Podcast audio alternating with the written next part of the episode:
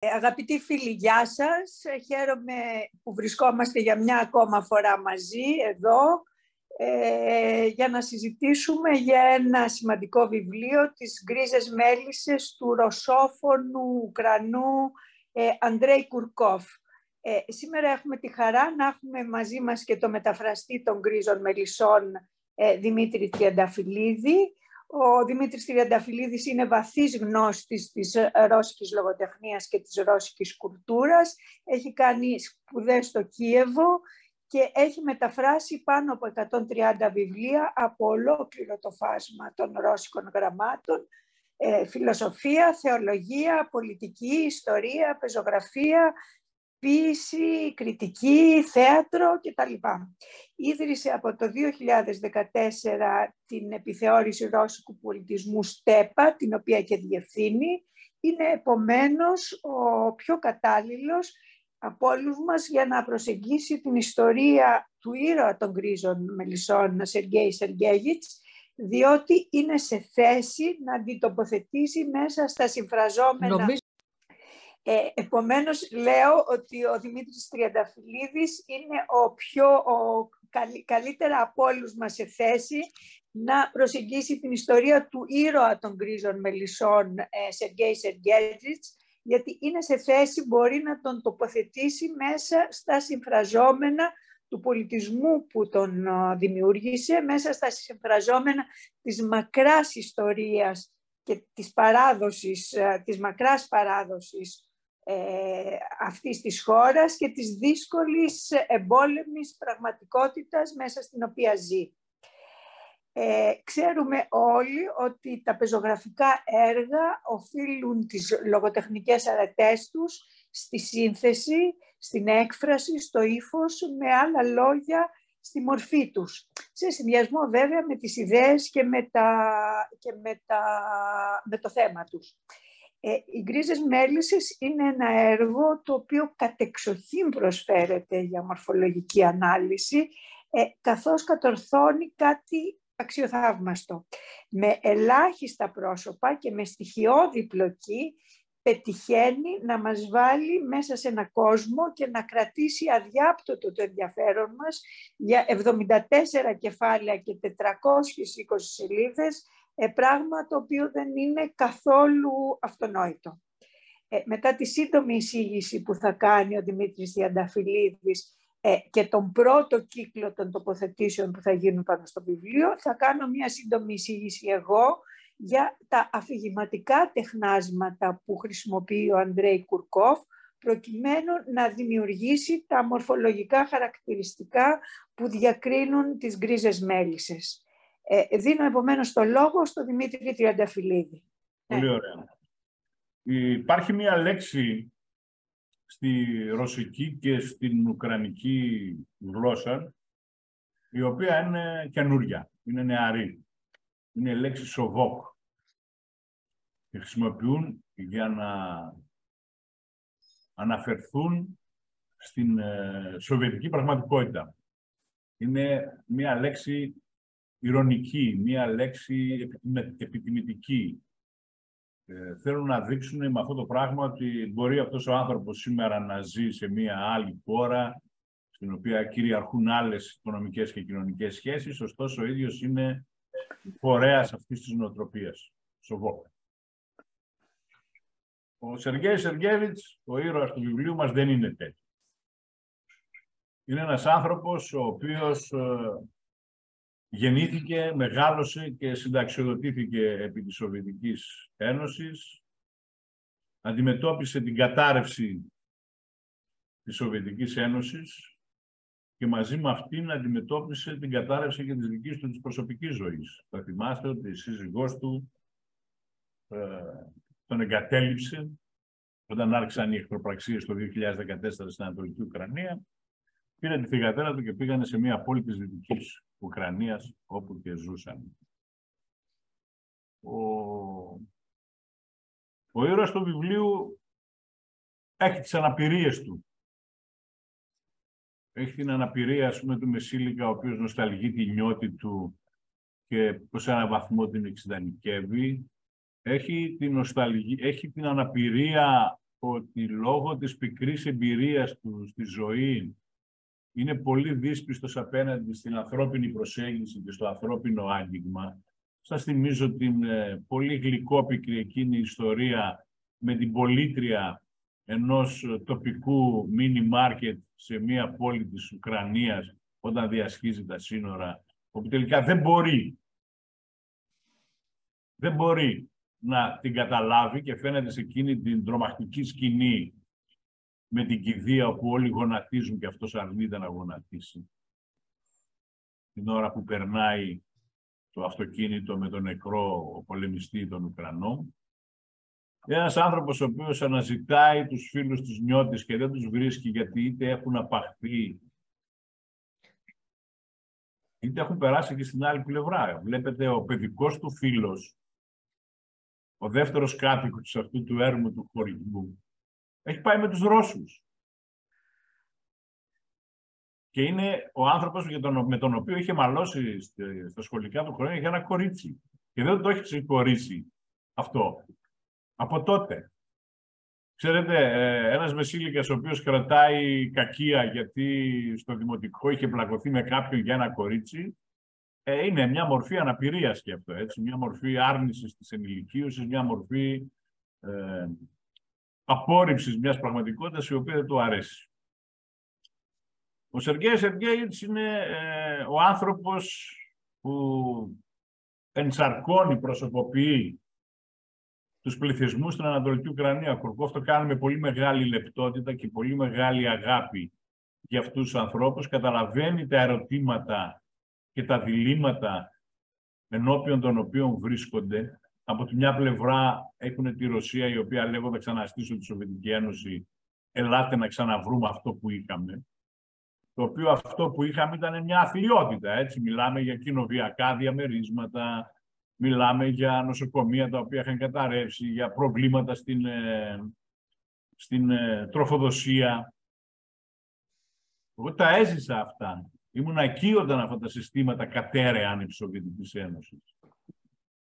Στάθηκα άπειρες φορές στην ουρά για να πάρω στοιχειώδη πράγματα όπως μια τρισάθλια μαργαρίνη, ώστε να μπορούμε να μαγειρέψουμε με αυτή αντί να χρησιμοποιήσουμε το ζωικό λίπος από το λαρδί του γουρουνιού.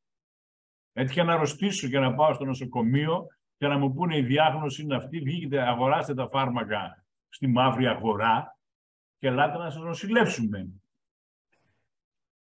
Αυτά τα πράγματα με πολύ μεγάλη λεπτότητα ο Κουρκόφ τα δείχνει. Είναι ένα road movie, είναι μια, μια περιπέτεια περιπλάνησης όπου από τη μια πλευρά υπάρχει το στοιχείο της αγνότητας που είναι οι έξι κυρίθρες που έχει ο ήρωας και τις παίρνει με πολύ αγάπη να τις πάνε να βοσκήσουν τις μέλισσες. Ξαφνικά αυτές οι μέλισσες μολύνονται, μία από αυτές μολύνονται από το κακό. Το κακό είναι οι άντρες της Ρωσικής ε, Ομοσπονδιακής Υπηρεσίας Ασφαλείας, της διαβόητης FSB, της υπηρεσίας η οποία έχει απαγάγει και δολοφονήσει το φίλο του και συνάδελφό του Τάταρο.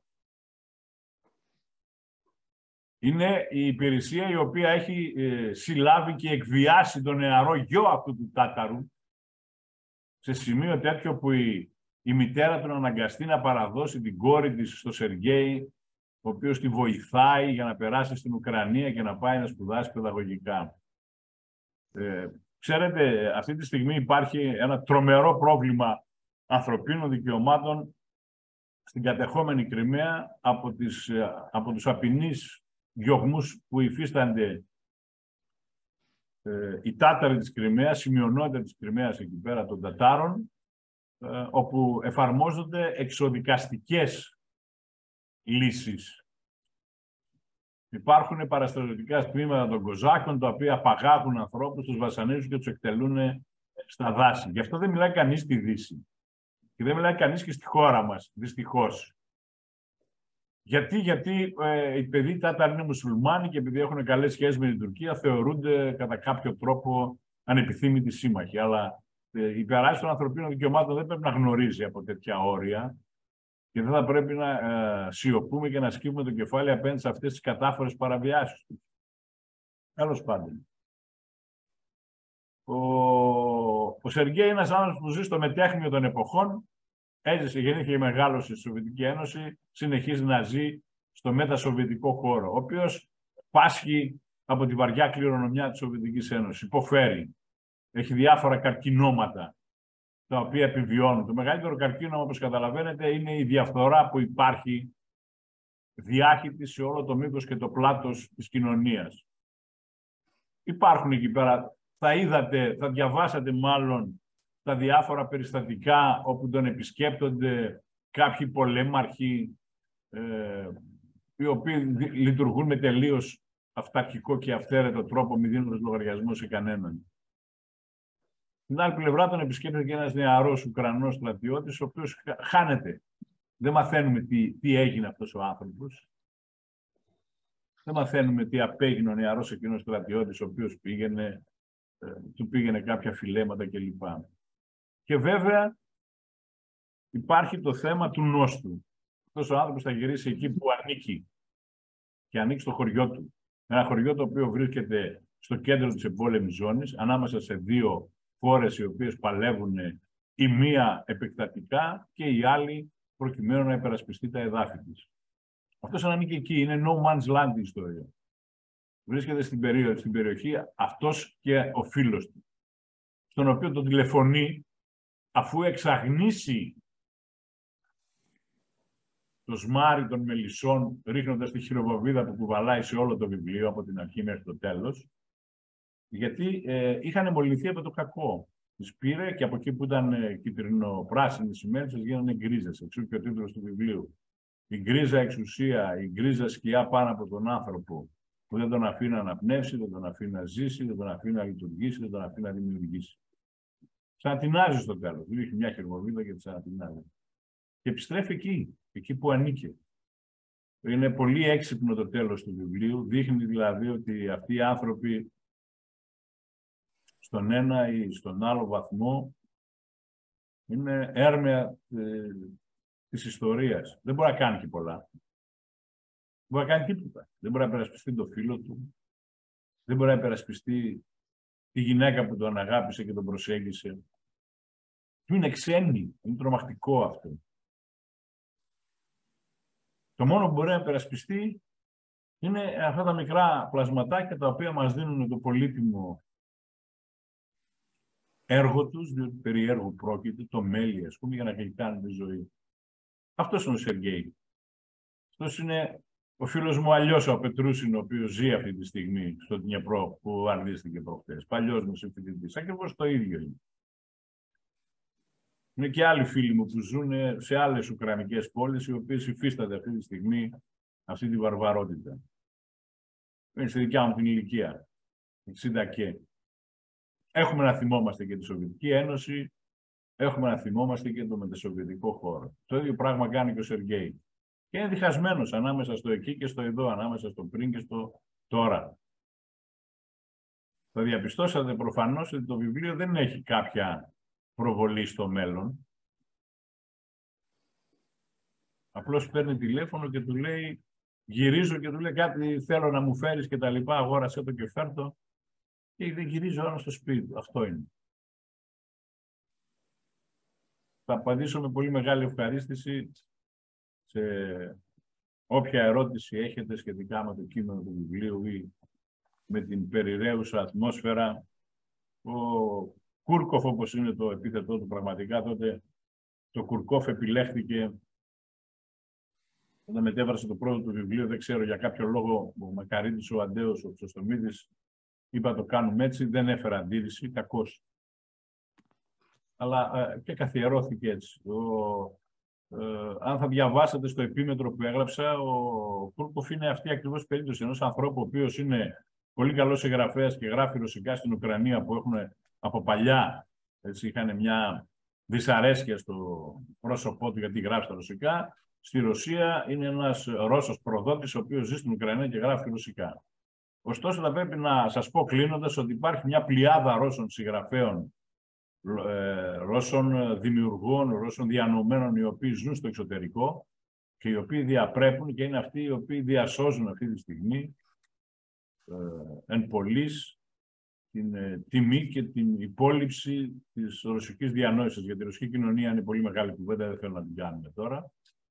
Ε, υπάρχουν πάρα πολλοί, ας πούμε, καλύτεροι ζωγράφοι, καλύτερη μουσική, οι καλύτεροι συγγραφείς στη Ρωσία σήμερα ζουν εκτός Ρωσίας. Ζουν εδώ και χρόνια δηλαδή, διότι είχαν αρχίσει να τους πιέζουν, να τους υποχρεώνουν. Προχτές είδα τα βιβλία της αγαπημένης μου, της Λιουτμίλα Ουλίτσκα, για να πολλούνται τυλιγμένα σε μαύρη σακούλα με το απαγορευτικό σήμα άνω το 18 και την, μια ε, επιγραφή που να λέει ε, βιβλίο ενός ξένου πράκτορα. Δηλαδή αυτά τα πράγματα είναι φρικτά αν τα δει κανείς και αν τα αναλογιστεί. Ωστόσο υπάρχουν ορισμένοι οι οποίοι νοσταλγούν τέτοια καθεστώτα εδώ στη χώρα μας, αλλά ούτε αυτό να το πιάσω. Είμαι στη διάθεσή σας. Ναι, ναι, ναι. Λοιπόν, Αντώνης Τριφίλης. Λοιπόν, καταρχάς είναι λογικό να συγχαρώ και την ε, Ελισάβετ και τον ε, Δημήτρη για τη δουλειά που έχουν κάνει. Πρόκειται για ένα εκπληκτικό βιβλίο. Πραγματικά είναι ε, λίγα τα λόγια που μπορεί να πει κανείς. Εξάλλου τα πιο πολλά λέξαν και θα λεχθούν.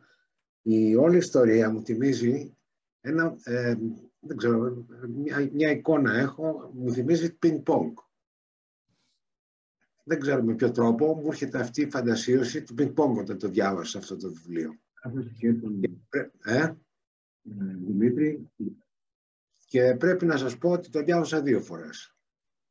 Ε, σπάνια περίπτωση να διαβάσω δεύτερη φορά ένα βιβλίο με την άρτια μετάφραση ε, και με τους χαρακτήρες που περιέγραψε προηγουμένως ο Δημήτρης. Ευχαριστώ και συγχαρητήρια. Ε, ο, ο κύριος Οικονομίδης, ο Μίλτος. Μίλτος, λοιπόν. Ο Μίλτος. Ε, εγώ θα ήθελα να συγχαρώ το Δημήτρη ως μεταφραστή για την εξαιρετική μετάφραση. Συνήθως ένα μεταφρασμένο βιβλίο ψάχνεις να δεις τι έχει από πίσω. Εγώ βέβαια δεν μιλώ ρωσικά, δεν μπορούσα να ψάξω, αλλά η γλώσσα του σου και, και το βιβλίο βέβαια καθ' αυτό σε μεταφέρει στην, στην, σε μια ατμόσφαιρα ε, πραγματικά μοναδική. Λοιπόν, δεν θέλω να θέσω ερωτήματα ή άλλα πράγματα, αλλά απλώς να συγχαρώ τον Δημήτρη για τη μετάφραση και τον βεβαίως τον συγγραφέα τον ίδιο ε, για αυτά που δίνει με το βιβλίο του. Ευχαριστώ.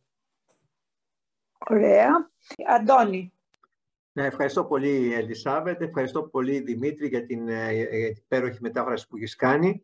Ε, το βιβλίο εμένα μου άρεσε πάρα πολύ και θα σταθώ όμως σε δύο επεισόδια τα οποία είναι ίσως δευτερεύοντα, αλλά για μένα είχαν, έχουν κάποια ιδιαίτερη βαρύτητα. Το πρώτο επεισόδιο είναι η αλλαγή των δρόμων στην, ε, στο χωριό που μένουν. Ε, αυτό το ότι άλλαξε το, τους δρόμους και ο Λέν πήγε στη μεριά του Ρωσόφιλου και ο, ο, ο Ουκρανός ποιητής ήρθε στη, στο δρόμο το δικό του και ουσιαστικά ξανάφερε την ισορροπία. Μου θύμισε ένα βιβλίο του Δημήτρη του Φίσα ε, πλατεία Λένιν πρώην συντάγματος, το οποίο έχει μια ιστορία μετά τον εφήλιο πόλεμο, κερδίζουν οι, οι αντάρτες και εθίσε το ε, κομμουνιστικό καθεστώς και ουσιαστικά αλλάζουν όλους τους δρόμους και ξεκινούν από την πλατεία συντάγματος που την ονομάζουν πλατεία Λένιν. Ε, η ονομασία των δρόμων για μένα έχει, έχει και μια, πολιτικό, και μια πολιτική βαρύτητα. Το δεύτερο σημείο το οποίο για μένα ήταν έτσι με, με με συγκίνησε είναι ο, ο νεκρός στρατιώτης ο οποίος βρέθηκε στο χώμα, στο, στο χιόνι και δεν ξέραμε, δεν ήξερε ο, ο πρωταγωνιστής, ο, ο ήρωας, αν είναι Ρώσος ή, αυτόν, ε, ή Ου, Ουκρανός. Και αυτό που τον απασχολούσε πιο πολύ δεν ήταν τόσο η ταυτότητα του στρατιώτη που σκοτώθηκε, αλλά ότι τον έβλεπε και πήγε πάνω να το σκεπάσει με χιόνι ώστε να τον εξαφανίσει από το οπτικό του πεδίο. Δηλαδή δεν ήταν το γεγονός ότι σκοτώθηκε κάποιος που τον ενοχλούσε τόσο όσο αυτό το γεγονός ήταν παρόν στην, ε, στην, στην, ε, στο οπτικό του πεδίο. Βέβαια, αυτός ο στρατιώτης απαιτήθηκε ότι ήταν ο Άγιος Βασίλης, και εκεί πέρα έχουμε και ένα συμβολισμό ότι σκοτώνουμε τον Άγιο Βασίλη, ο οποίος πήγε τις καραμέλες στα παιδιά και προσπάθησε αυτός να αντικαταστήσει τελικά τον Άγιο Βασίλη και να πάει τις καραμέλες ε, ο ίδιος στα, ε, στα παιδιά. Δεν θέλω να μακρηγορήσω γιατί ουσιαστικά η συζήτηση έχει πολύ πιο ενδιαφέρον από αυτά που, από τις εντυπώσεις που είχα ε, προσωπικά εγώ αποκομίσει από το βιβλίο. Ε, μου άρεσε πάρα πολύ το βιβλίο και ίσως είναι και καλύτερο από το πρώτο βιβλίο που διάβασα του ε, Κουρκόφ ότι οι, οι πιγκοίνοι δεν πεθαίνουν από το κρύο. Το οποίο και αυτό είναι σατυρικό, όμορφο βιβλίο και ουσιαστικά αναφέρεται στην μετασοβιετική Ουκρανία. Νομίζω ότι αυτό το βιβλίο είναι καλύτερο. Ίσως να είναι και λόγω μετάφρασης. Σε ευχαριστώ, Ελισάβετ. Ευχαριστούμε, Αντώνη. Η Ελένη Στίκα.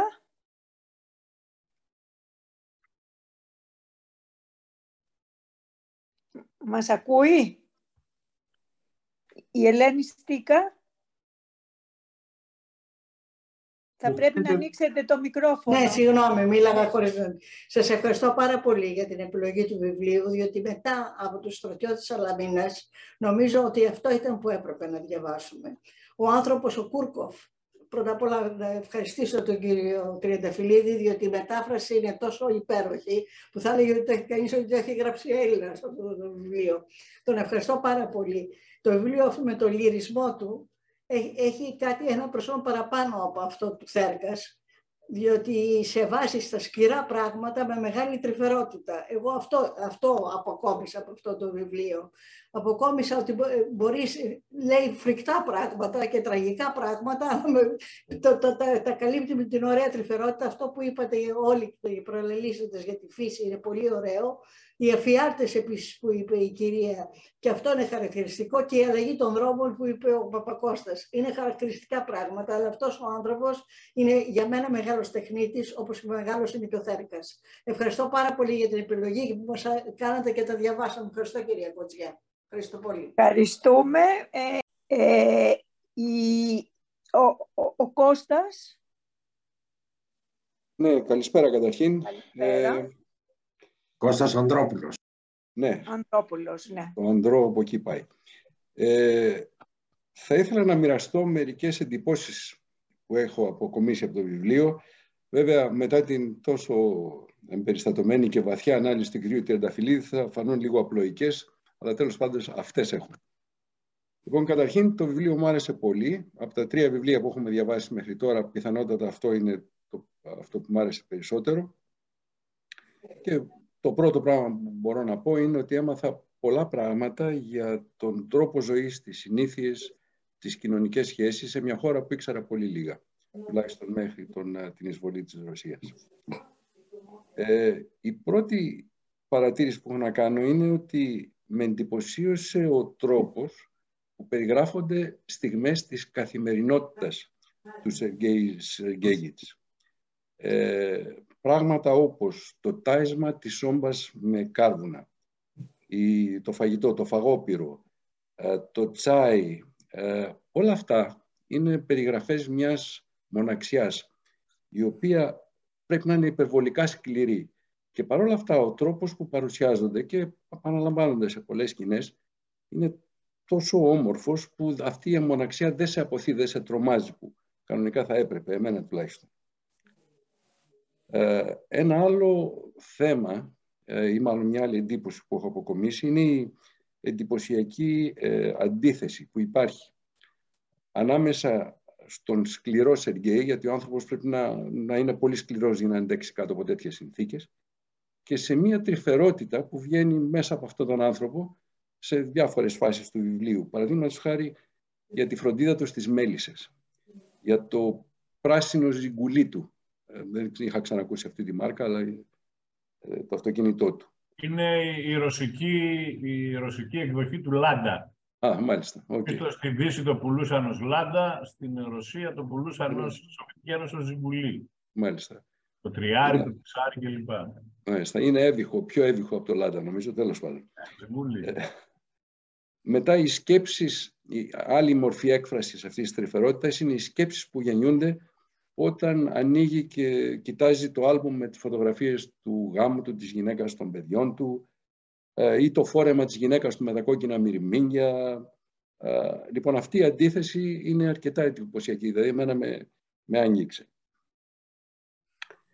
Ε, οι δύο παρατήρησεις έχω ακόμη. Η μία αφορά τις περιγραφές του περιβάλλοντα χώρου, του τοπίου και των διαφόρων τοποθεσιών. Ε, εδώ είχα κάποια θέματα. Δεν μπορούσα να καταλάβω ακριβώς, παρόλο που το διάβασα κάνα δύο φορές, ε, πού, τι, πού βρισκόταν τι. Το ένα ήταν ανατολικά από το χωράφι του, το άλλο ήταν λίγο παρακάτω. Έπρεπε να το διαβάσω περισσότερο από μια φορά για να καταλάβω, να, να μπορέσω να δω τι θέλει να μας πει ο συγγραφέας, πού είναι τοποθετημένο. Αντίθετα όμως, οι περιγραφές των λασπωμένων δρόμων, του χιονιού, της πλαγιάς με τον νεκρό στρατιώτη, παρόλο ότι ήταν σύντομες και πολύ λιτές, ήταν εξαιρετικές. Η φωτογραφία ήταν πεντακάθαρη στα, στα μάτια μου. Και τέλος θα τελειώσω με αυτό που μου άφησε πιο πολύ από όλα το βιβλίο αυτό είναι ότι παρόλο ότι υπάρχουν τρομερές σκηνές σκληρότητας, δύσκολης ζωής, ε, βαρβαρότητας, ε, παρόλα αυτά ε, σου μένει μια πολύ καλή εντύπωση από, τον, από τις ανθρώπινες σχέσεις που βγαίνουν προς τα πάνω. Δηλαδή, όπως εκφράζεται η αγάπη τελικά που δείχνει προς το τέλος, προς τον Πάσκα, το συμμαθητή του που τσακώθηκε στο Δημοτικό. Ε, η συμπάθειά του προς τη γριά Νάστια που του έδινε τα αυγά ή τον στρατιώτη Πετρό που του φόρτιζε το κινητό του ή τελειώνοντας με την κόρη του Αχτόμ. Εγώ είδα και συμπάθεια και προς την Γκάλια, παρόλο που δεν την καταλάβαινε. Η Γκάλια ήταν η, η, η, κοπέλα που δούλευε στο σούπερ μάρκετ κάπου τέλος πάντων η οποία όντως δεν τον καταλάβαινε και τον ήθελε. Παρ' όλα αυτά, νομίζω ότι έδινε τελικά μια, μια συμπάθεια, κάτι το ζεστό προς προς εκείνη, παρόλο ότι όντως δεν, δεν την καταλάβαινε. Αυτό για μένα ήταν το τελευταίο κομμάτι, αυτό που μου έμεινε πιο πολύ από το βιβλίο, ε, μετά από όλα αυτά που είπε βέβαια και ο κύριος Τριανταφυλλίδης. Αυτά από μένα και ευχαριστώ. Ε, ευχαριστούμε πολύ από τις παρατηρήσεις ε, που έγιναν. Κρατώ την πολύ ενδιαφέρουσα και ερεθιστική παρατήρηση όσον αφορά την ε, γεωγραφία του τοπίου, ότι δεν καταλαβαίνουμε καλά που βρίσκεται ο ένας τόπος και ο άλλος τόπος. Ε, την επισημαίνω και την υπογραμμίζω αυτή γιατί μετά στη μορφολογική ανάλυση που θέλω να κάνω θα τη χρησιμοποιήσω. Οπότε ε, γι, αυτό και την, γι' αυτό και την επισημένω. Λοιπόν, το λόγο έχει η Ελένη Λουρή. Ευχαριστώ πολύ. Ε, εγώ νομίζω ότι είχε, έχει πολύ ενδιαφέρον, τουλάχιστον για μένα, να, να συζητήσουμε ή τουλάχιστον να αναδείξουμε το, το ύφος που έχει οθετήσει ο συγγραφέας, το οποίο το έχει και σε άλλα βιβλία του που έχω διαβάσει, που είναι σουρεαλισμός. Έχει έτσι όλα αυτά τα γράφει, αυτές τις βαθύτατα ανθρώπινες α, ιστορίες, τις γράφει με έναν α, σουρεαλισμό που ενώ είναι τραγικό μπορεί και να, να χασκογελάς λίγο. Ε, αλλά νομίζω ότι ε, αυτό λίγο απαλύνει και την ένταση της, της τραγικότητας. Οπότε ο, ο σουρεαλισμός νομίζω είναι μια επιλογή που έχει κάνει ο Κούρκοφ για να αναδείξει τις ιστορίες του και τις προσωπικότητες των ανθρώπων. Ε, έχει επίσης ένα σαρκασμό, αυτός ο σαρκασμός που σαρκάζεται ε, ο ήρωας, μαύρο χιούμορ.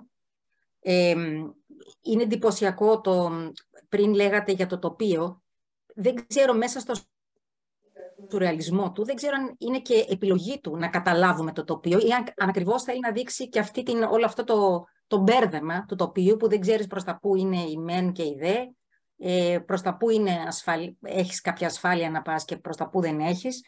Ε, οπότε νομίζω ότι ε, σαν, σαν ε, υφολογικά ε, εμένα με ενθουσίασε αυτή η επιλογή του να αναδείξει, να βγάλει όλη αυτή την τραγική ιστορία με αυτό το τραγικό τέλος που ο Σεργέη ξαναγυρνάει, δεν έχει πόλεμο να πάει, ξαναγυρνάει στο χωριό, αυτή να ζήσει, να τελειώσει τη ζωή του εκεί, ε, όντας 49 χρονών, αλλά όντας αισθάνεσαι ότι είναι γέρος άνθρωπος, έτσι, είναι μόνο 49 και εμείς νομίζουμε με τον τρόπο που ζει ότι είναι τεράστιος.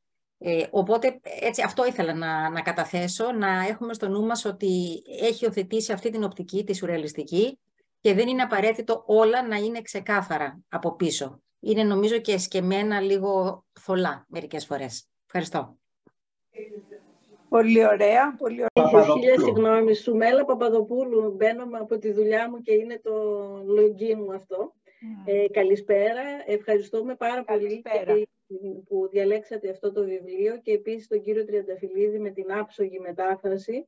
Ε, πραγματικά το βιβλίο εμένα με συγκίνησε πάρα πολύ. Ε, είναι ένα βιβλίο, ένα μυθιστόρημα που κάνει να κατανοήσουμε την κατάσταση της χώρας και τις διαφορετικές απόψεις των κατοίκων της, χωρίς όμως να μας δίνει, να τα κριτικάρει και να λέει αυτό είναι το καλό και το άλλο είναι το κακό. Αυτό με εντυπωσίασε πάρα πολύ. Επίσης το βρήκα, παρόλο που όπως είπαν και οι προλαλήσαντες, σκληρό το βιβλίο και δύσκολο ως προς τα συναισθήματα, το βρήκα πολύ λυρικό και ήταν μια υπέροχη οδή στη σιωπή που τοποθετεί προβληματισμούς για τη σχέση με το χρόνο, που ο χρόνος είναι ζωντανός μέσα από ένα πρωινό ξυπνητήρι. Και αυτό με συγκίνησε πάρα πολύ που έτρεξε να φτιάξει το ξυπνητήρι του για να ξέρει ποια μέρα και ώρα είναι.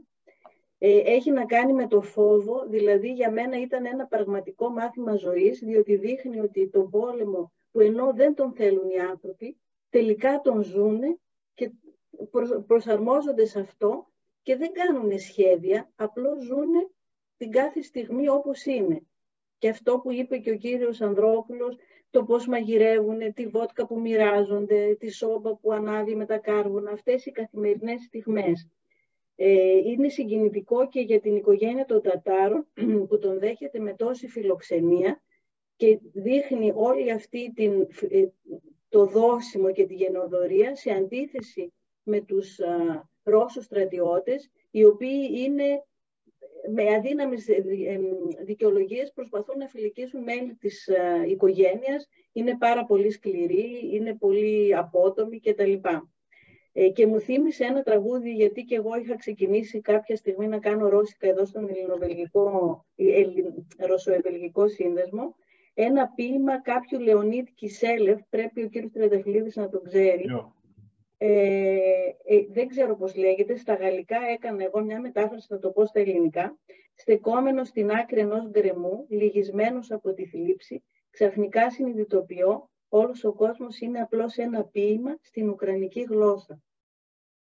Ε, μου θύμισε αυτό το βιβλίο και επειδή όταν διαβάζω ένα βιβλίο το θεωρώ σαν κέντημα και το συνδέω με άλλα βιβλία, Κάποια αντίστοιχα βιβλία με, αυτά είναι, με αυτό είναι ο αστερισμός των ζωτικών φαινομένων του Άντωνη Μάρα, που μιλάει για τους Τσετσένους παρόμοιες καταστάσεις, και ο Τσάρος της Αγάπης και η Τέκνο, επίσης του Άντωνη Μάρα, είναι Αμερικανός ο συγγραφέας, που πάλι λέει για τους Τσετσένους, είναι εξίσου βιβλία που σε ταράζουν με όλες αυτές τις ιστορίες. Και έχω δει και ένα έργο το Κλόντικε, που λέει για ένα ζευγάρι, μια έγκυο γυναίκα και τον άντρα της, που δεν θέλουν να εγκαταλείψουν το χωριό τους, που είναι στα σύνορα με την Ουκρανία ε, και γίνονται οι διάφοροι βομβαρδισμοί κτλ. Και, και το έργο αυτό βγήκε το Γενάρη του 22, λίγο πριν την εισβολή. Δεν ξέρω κύριε Τριανταφυλλίδη άμα το ξέρετε. Είναι... Δεν το έχω δει αυτό το έργο, αλλά ναι. θέλω να σας πω το εξής μια και αναφερθήκατε σε αυτό. Υπάρχει μια καταπληκτική ε, Ρωσίδας συγγραφέα, η Πολίνα Ζρεψόβα, η οποία αυτή τη στιγμή, εδώ και πολλά χρόνια μάλλον, ζει ως πολιτική πρόσφυγα στη φιλανδια η οποία έζησε το δεύτερο πόλεμο της Ουκρανίας μέσα σε ένα υπόγειο μαζί με τη μητέρα της και τη γιαγιά της. Μάλιστα. Όταν άρχισε να δημοσιεύει κείμενα, έχω μεταφράσει αρκετά διηγήματά της, για, τα, τα έχω βάλει σε ε, ορισμένα τέτοια της ΤΕΠΑΣ, και τώρα επειδή ετοιμάζω και ένα τεύχος ε, το 20 θα είναι αφιερωμένο στον πόλεμο, στη λογοτεχνία του πολέμου, ε, πάρα πολύ υλικό. Ε, εκεί περιγράφει αυτή η γυναίκα, ήταν μικρό κοριτσάκι όταν το έγραψε αυτό το βιβλίο και όταν δημοσιεύτηκε στην Ρωσία άρχισαν να την απειλούν, να την πιέζουν και να την αναγκάσουν τελικά να φύγει να ζήσει εξόριστη στη Φιλανδία. Αντίστοιχα τέτοια βιβλία υπάρχουν. Ε, ε, αρχίζουν, αυτή η λογοτεχνία αρχίζει να αναπτύσσεται στη Ρωσία και μάλιστα ε, για μένα ήταν μια αποκάλυψη ε, το πόσο καλοί νέοι λογοτέχνες ξεπίδησαν μέσα από αυτή την τραγωδία. Υπάρχει ένα περιοδικό με το οποίο συνεργάζομαι, ε, λέγεται ROAR το περιοδικό αυτό, ε, που σημαίνει ε, ρωσικό αντιπολιτευό, ε, ρωσική αντιπολιτευόμενη επιθεώρηση τέχνης. Το βγάζει μια καθηγήτρια από την Ανώτατη Σχολή Οικονομίας της Μόσχας, η οποία ζει ως πρόσφυγα σήμερα στο Ισραήλ. Έχει ε, πάρα πολλούς συνεργάτες και ε, υπάρχουν και διάφοροι μεταφραστές σε διάφορες, ε, σε διάφορες γλώσσες, οι οποίοι επιλέγουμε κείμενα από το κάθε τέπος και τα μεταφράζουμε στη γλώσσα μας, ώστε να ε, διαδοθεί αυτή η λογοτεχνία. Έχουμε μεταφράσει από αυτούς λοιπόν καμιά δεκαριά ποιητές και καμιά δεκαριά πεζογράφους και έχω μείνει έκπληκτος γιατί δεν σας κρύβω ότι τα τελευταία χρόνια, αν εξαιρέσουμε την Super League των uh, συγγραφέων στη Ρωσία, δηλαδή την Μουλίτσκα για τον uh, Βλαντίμιρ Βεσορόκη, χωρίς τον Ακούνιν, την, uh, τη Λιουδμίλα Πετρουσέσκα κλπ. Δηλαδή, Ο καμιά... Πελέβιν. Ορίστε. Ο Πελέβιν. Ο Βίκτορ Πελέβιν, πολύ σωστά, πάρα πολύ σωστά, πάρα πολύ σωστά. Μήπως θα μπορούσατε να γράψετε στο chat αυτά τα ονόματα, είναι πάρα πολύ δύσκολο να τα συγκρατήσουμε. Ναι, ναι, βέβαια, θα τα σημειώσω μετά.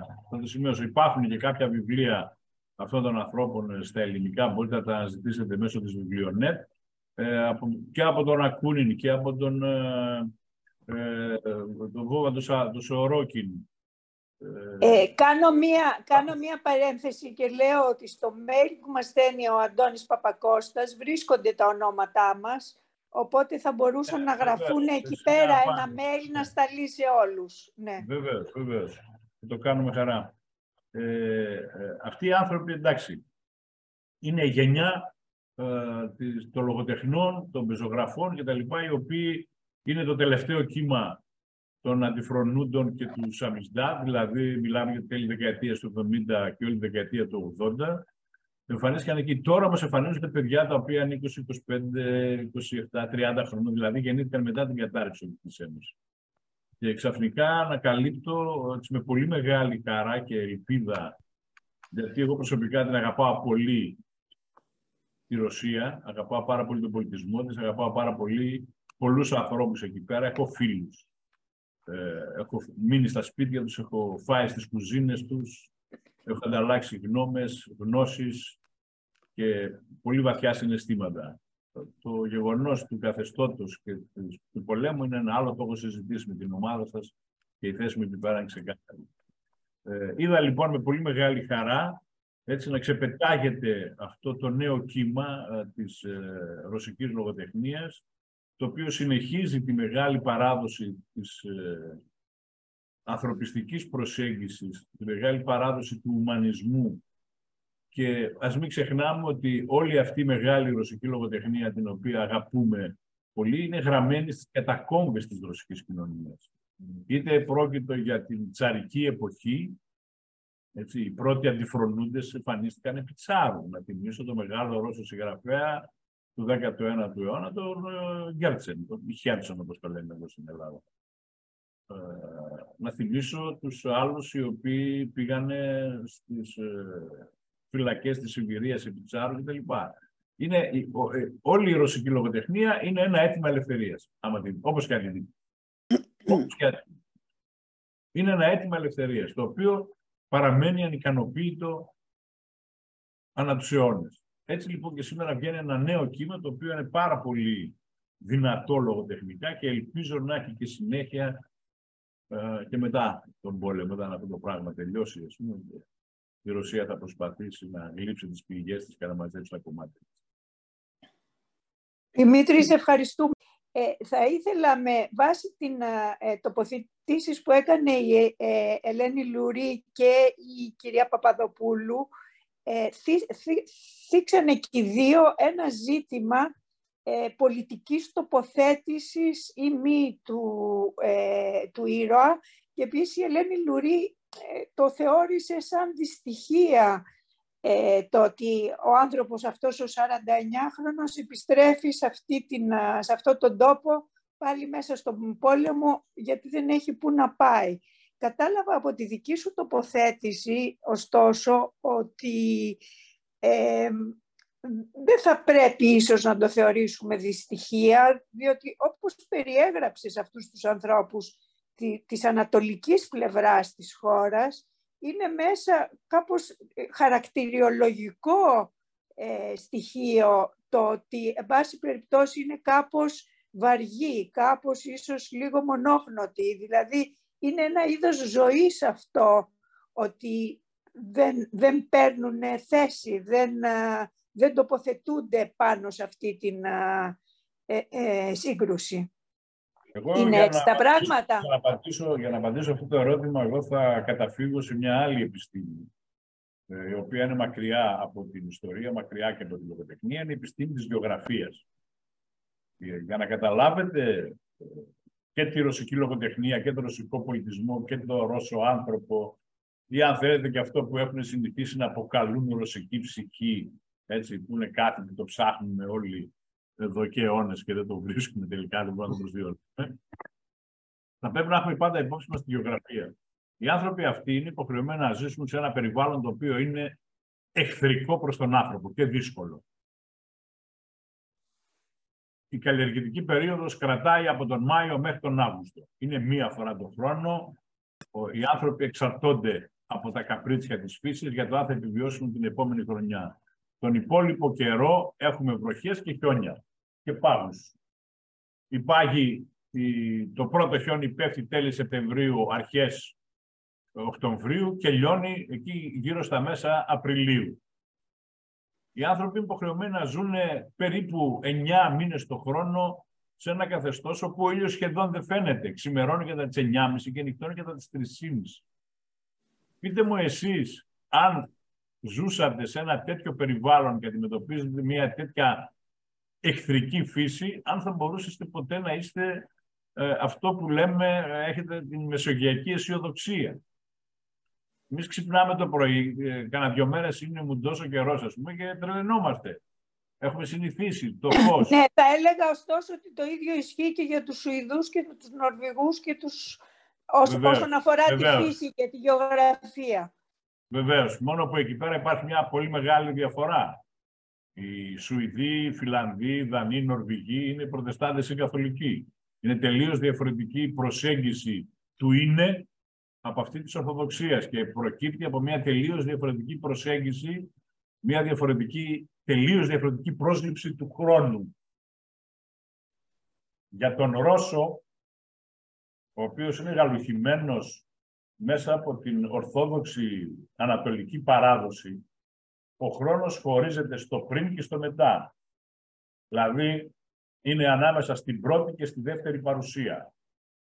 Η πρώτη παρουσία, ανάμεσα μάλλον στο προπατορικό αμάρτημα και στη δευτέρα παρουσία. Ο ενδιάμεσος χρόνος για τον Ρώσο, όπως και για τους υπόλοιπους Ορθόδοξους, και εδώ έχουμε πολλά κοινά εμείς, ως ε, ε, παιδιά της ίδιας ε, παράδοσης, ανατολικής παράδοσης, ε, ο διάμεσος χρόνος μέχρι την επόμενη έλευση του Χριστού και την λύτρωση και την κατάταξη των ανθρώπων εκ δεξιών ή εξεβονίμων είναι ε, χρόνος όπου θα υπάρχουν βάσανα, δεινά, ταλαιπωρίες, ε, ο άνθρωπος θα υποφέρει κλπ.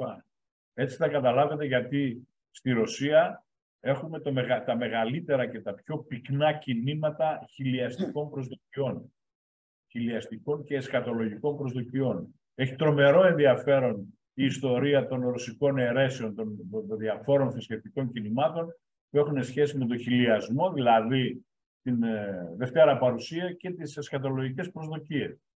Έτσι ίσως θα μπορέσετε να καταλάβετε και πολλά από τα ρωσικά λογοτεχνήματα του 19ου αιώνα ή θα μπορέσετε να καταλάβετε και κυρίως έτσι να αντιληφθείτε ε, γιατί το πραξικόπημα των Πολυσεβδίων το 1917 από μια πολύ μεγάλη μερίδα της ε, ρωσικής κοινωνίας τότε είχε γίνει δεκτό σε ένα προάγγελμα της έλευσης του Αντίχριστου. Αν διαβάσετε την ρωσική λογοτεχνία της διασποράς, δηλαδή των Ρώσων εμιγκρέντων, των Λευκών όπως λέμε, που έφυγαν και πήγαν στη Δύση, θα δείτε ότι είναι γεμάτη από τέτοιες προσδοκίες. Ότι ήρθε ο Αντίχρηστο, Νάτος, ο Λένιν κτλ. Οι Πολσεβίκοι, τα όργανα του και επομένως μετά την έλευση του Αντίχρηστου, ποιος θα έρθει, θα έρθει ο Χριστός για να καθαρίσει την κατάσταση, να αποκαθάρει την όλη ιστορία και να γίνει η συντέλεια του κόσμου, να μπορέσει επιτέλους η ανθρωπότητα να φύγει από την προϊστορία της και να μπει στην ιστορία της που, είναι, που θα ξεκινήσει μετά την ε, Δευτέρα παρουσία του Χριστού. Καταλαβαίνουμε έτσι πολύ καλά. Δημήτρη, μας δίνεις ένα πολύ καλό background να το τοποθετήσουμε για να καταλάβουμε την ψυχολογία του Σεργέη Σεργέγιτς. Από την άλλη ε, πλευρά θα πρέπει να σας πω κάτι από τα καθημερινά που ανέφερε ένας συνάδελφος, ένας φίλος εδώ πέρα. Ε, η καθημερινή ζωή. Η καθημερινή ζωή είναι ε, πολύ σκληρή στη Ρωσία. Ιδίως όσον αφορά τις αγροτικές περιοχές. Οι άνθρωποι εκεί πέρα πρέπει να ζήσουν με τους καρπούς από το περιβόλι που οι ίδιοι με τα χεράκια τους θα φτιάξουν. Είναι από τον Μάιο μέχρι τον Αύγουστο θα πρέπει να εξασφαλίσουν τα τρόφιμα της επόμενης χρονιάς. Θα πρέπει να εξασφαλίσουν τις πατάτες, τα κρεμμύδια, τα λάχανα. Το κάθε σπίτι έχει ένα υπόγειο. Έκτασης όσο και το ίδιο το σπίτι. Δηλαδή φτιάχνουν, σκάβουν ένα λάκκο, φτιάχνουν περιμετρικά τα θεμέλια στην παλιά εποχή βάζανε πασάλους και εκεί πάνω φτιάχνανε, ε, χτίζανε την ίσμπα, ας πούμε, η οποία ήταν από κορμούς και τα λοιπά. Τώρα ρίχνουν μπετά και φτιάχνουν ένα υπόγειο το οποίο λειτουργεί ως ψυγείο. Ακόμη και το καλοκαίρι. Και εκεί πέρα θα πάνε τα τσουβάλια με τις πατάτες, τα κρεμμύδια κλπ. Από μέσα Αυγούστου μέχρι τέλη Σεπτεμβρίου, όλοι αυτοί οι άνθρωποι, είτε στη Ρωσία είναι, είτε στην Ουκρανία είναι, θα δείτε ότι είναι στα δάση. Θα μαζέψουν τα μανιτάρια, τα οποία είτε θα τα αποξηράνουν, είτε θα τα μαρινάρουν και θα τα βάλουν σε γυάλες και θα τα κατεβάσουν κάτω στο υπόγειο για να μπορούν. Ξέρετε, τα μανιτάρια είναι πρωτεΐνες. Σε βοηθούν να επιβιώσει. Και μετά θα πάνε στα δάση να μαζέψουν ό,τι φρούτα του δάσους υπάρχουν. Βατόμουρας, σμέουρα, για να κάνουν μαρμελάδες. Γι' αυτό και σε πολλές από αυτές τις περιοχές μέχρι σήμερα η βασική συναλλακτική μονάδα είναι η ζάχαρη και το αλάτι. Δηλαδή τα δύο βασικά προϊόντα με τα οποία μπορούν να συντηρήσουν τρόφιμα. Μάλιστα, μάλιστα. Και να πάω πριν μερικά χρόνια στην περιοχή του Βαλντάι, που είναι βόρεια-ανατολικά της Πετρούπολης, μια περιοχή με πολλές λίμνες κλπ όπου έχει την έδρα της και η περιβόητη Λέσχη Βαλντάι, το πιο επιδραστικό think tank της ε, Ρωσίας, με τον Λουκιάνο. Και έμενα σε ένα χωριό το οποίο είχε καμιά δεκαριά σπίτια και ένα μετόχι από ένα μοναστήρι που ήταν λίγο πιο πέρα, ας πούμε, με καμιά δεκαριά τιμωρημένες μοναχές και ένα παππούλι εκεί, παπά. Και όταν τους ρώτησα, μαγαζί δεν υπάρχει, έστω ένα μικρό mini market με τρόφιμα. Α, μου λέει, έρχεται μία φορά την εβδομάδα ένα βαν και λέω και τι πουλάει αυτό το πράγμα. Μου λέει ζάχαρη, ε, ε, πώς το λένε, αλάτι, αλεύρι, σπίρτα, ε, ινόπνευμα, μακαρόνια, χύμα, ρύζι, χύμα κτλ. Παίρνουμε αυτά τα υπόλοιπα μου λέω ότι έχουμε εδώ πέρα. Έτσι ζούνε τον 21ο αιώνα. Σας λέω αυτό και πήγα το. Ε, εγώ αισθάνομαι σαν λαθρεπιβάτης αυτή τη στιγμή, γιατί δεν έχω διαβάσει το βιβλίο ε, και δεν νομιμοποιούμε να κάνω οποιαδήποτε ερώτηση. Απλώς περιορίζομαι να συγχαρώ ε, όλους τους συμμετέχοντες για το επίπεδο της συζήτησης την οποία παρακολούθησα και στέκομαι μονάχα, αν μου επιτρέπετε, σε μια ερώτηση ε, προς τον κύριο Τριανταφυλλίδη. Μας είπε προηγουμένως για το πώς αντιμετωπίζει την πραγματικότητα η, η καθημάς έτσι, Ανατολή και παράδοση. Ε, ε, δεν, δεν πρόλαβε όμως να συμπληρώσει το πώς βλέπουν τα πράγματα οι φίλοι μας οι, οι προτεστάντες στο, στο βορρά εκεί. Αυτό το ερώτημα έχει απαντηθεί από άλλους καλύτερα από μένα. Γι' αυτό και θα, σας πω το εξής. Για τον προτεστάντη με βάση το δόγμα του predestination, δηλαδή του προκαθορισμού που υπάρχει, είναι ένα θεολογικό δόγμα, σύμφωνα με το οποίο ο άνθρωπος είναι εκ της εκ κατασκευής, ας πούμε, εκ της πλάσεώς του, χρεωμένος να ε, πετύχει και να ευτυχήσει σε αυτή εδώ τη ζωή. Αυτό το κάνανε για τον πολύ απλό λόγο ότι οι κοινότητες των προτεσταντών στηρίζονται στις εισφορές των μελών και όσο πιο ε, εύπορος είναι το, όσο πιο εύπορο είναι το μέλος της κοινότητας των προτεσταντών, τόσο μεγαλύτερη είναι η συνεισφορά του στο κοινό ταμείο. Έτσι ξεκίνησε να θυμίσω τον Μαξ Βέμπερ όταν μίλησε για την προτεσταντική ηθική και το πνεύμα του καπιταλισμού. Από εκεί είναι η διαφορετική πρόσληψη του χρόνου, η διαφορετική αντίληψη του χρόνου. Οι Ορθόδοξοι και οι Καθολικοί έχουμε τη λεγόμενη Ιουδαϊκή Χριστιανική αντίληψη που είναι γραμμική. Ξεκινάει από ένα σημείο, από την πλάση, την έκπτωση, από τον παράδοσο κλπ. και καταλήγει στη Δευτέρα Παρουσία. Το μεσοδιάστημα ανάμεσα στην πλάση και στη Δευτέρα Παρουσία είναι η λεγόμενη προϊστορία κατά, τον, κατά την Ορθοδοξία. Η ιστορία θα αρχίσει με τη Δευτέρα Παρουσία. Ναι. Για τους προτεστάντε είναι τελείως διαφορετικό. Εξού και η διαφορά του παλιού και του νέου κόσμου που σταθεί μεταξύ Ευρώπης, Αμερικής κλπ. Η Κατερίνα Μπίστη αν, ανυπομονεί να μας πει ε. τις ε, εντυπώσεις της από, το, από τις γκρίζες μέλισσες. Λοιπόν, ευχαριστώ και εγώ πολύ για την παρουσίαση. Δυστυχώς μπήκα λίγο αργά και δεν άκουσα την ε, κυρία Κοτζιά. Δεν έχω μιλήσει ακόμα. Μίλησε ο Δημήτρης Τριανταφυλλίδη. Το έχεις παρακολουθήσει όλο. Ε, λοιπόν, το βιβλίο μου άρεσε πολύ. Είναι χαμηλόφωνο, δεν κραυγάζει, ατμοσφαιρικό, επίκαιρο και όπως υπόθηκε με πολύ χιούμορ και σαρκασμό.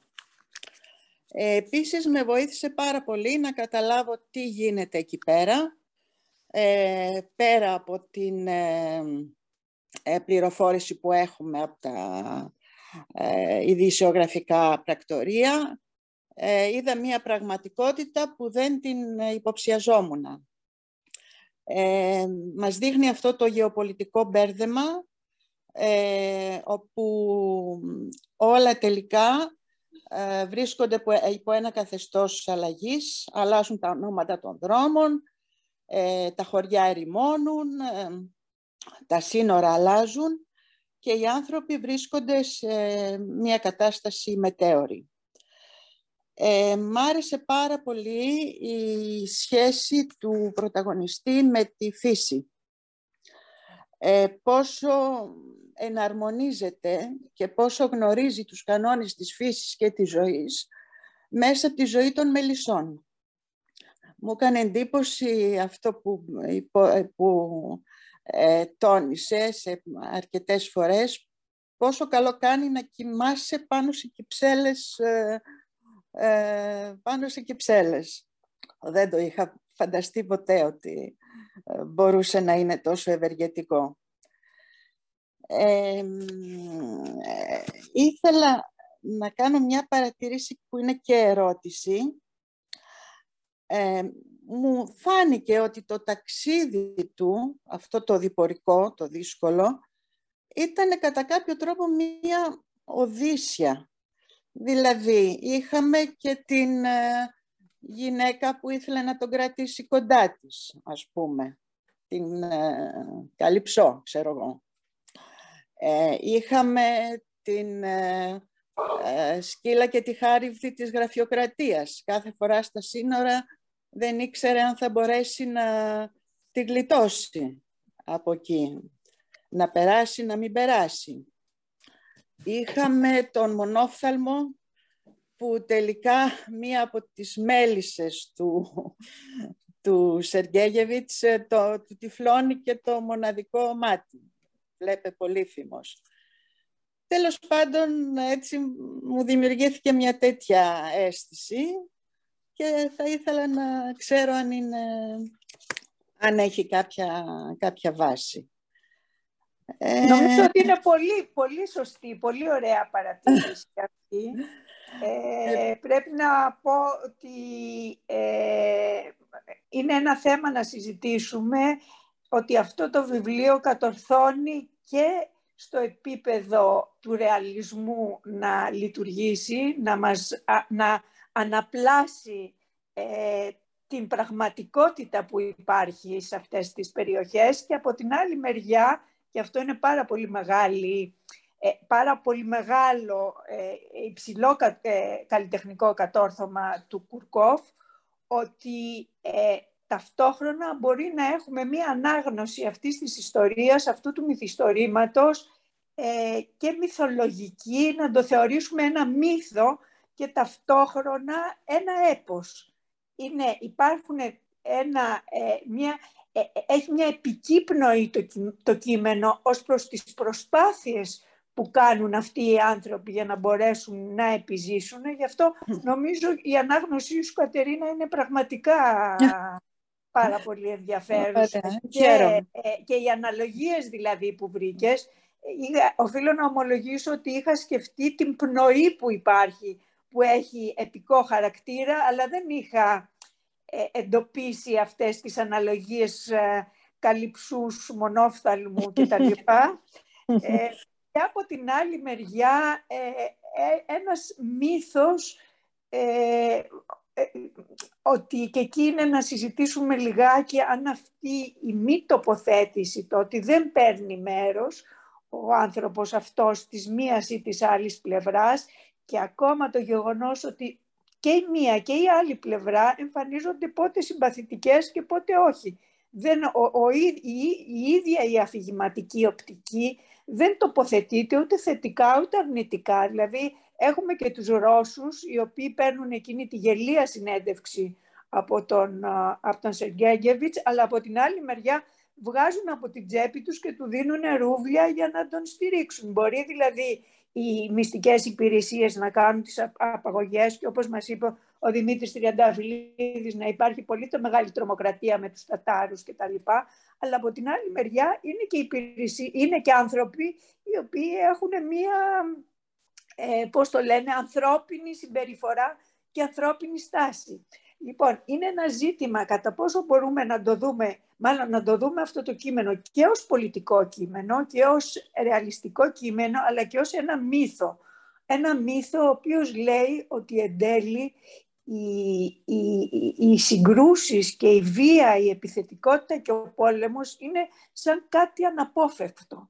Και ενώ στην αρχή ε, ε, δείχνει να υπάρχει μια αντιπαράθεση μεταξύ ανθρώπινης κοινωνίας και, και, και, και φύσης, δηλαδή οι άνθρωποι συγκρούονται, δεν μπορεί ο ένας να τέξει τον άλλον, οι μέλισσες όμως κατορθώνουν σαν μια ενιαία κοινότητα οργανωμένη να λειτουργήσουν ως σύνολο προς το καλό όλων, τελικά βλέπουμε ότι την τελευταία στιγμή όταν ένα ξένο σώμα, μια γκρίζα μέλισσα από το, την άλλη κυψέλη πάει να ε, ε, μπει μέσα στο μελίσι ε, το υγιές, ε, τότε δεν γίνεται αποδεκτή. Την σπρώχνουν και την πετάνε έξω. Είναι δηλαδή α, αφόρητη ό,τι συμβαίνει και με την ανθρώπινη κοινωνία αυτό που συμβαίνει στο Μελίσι.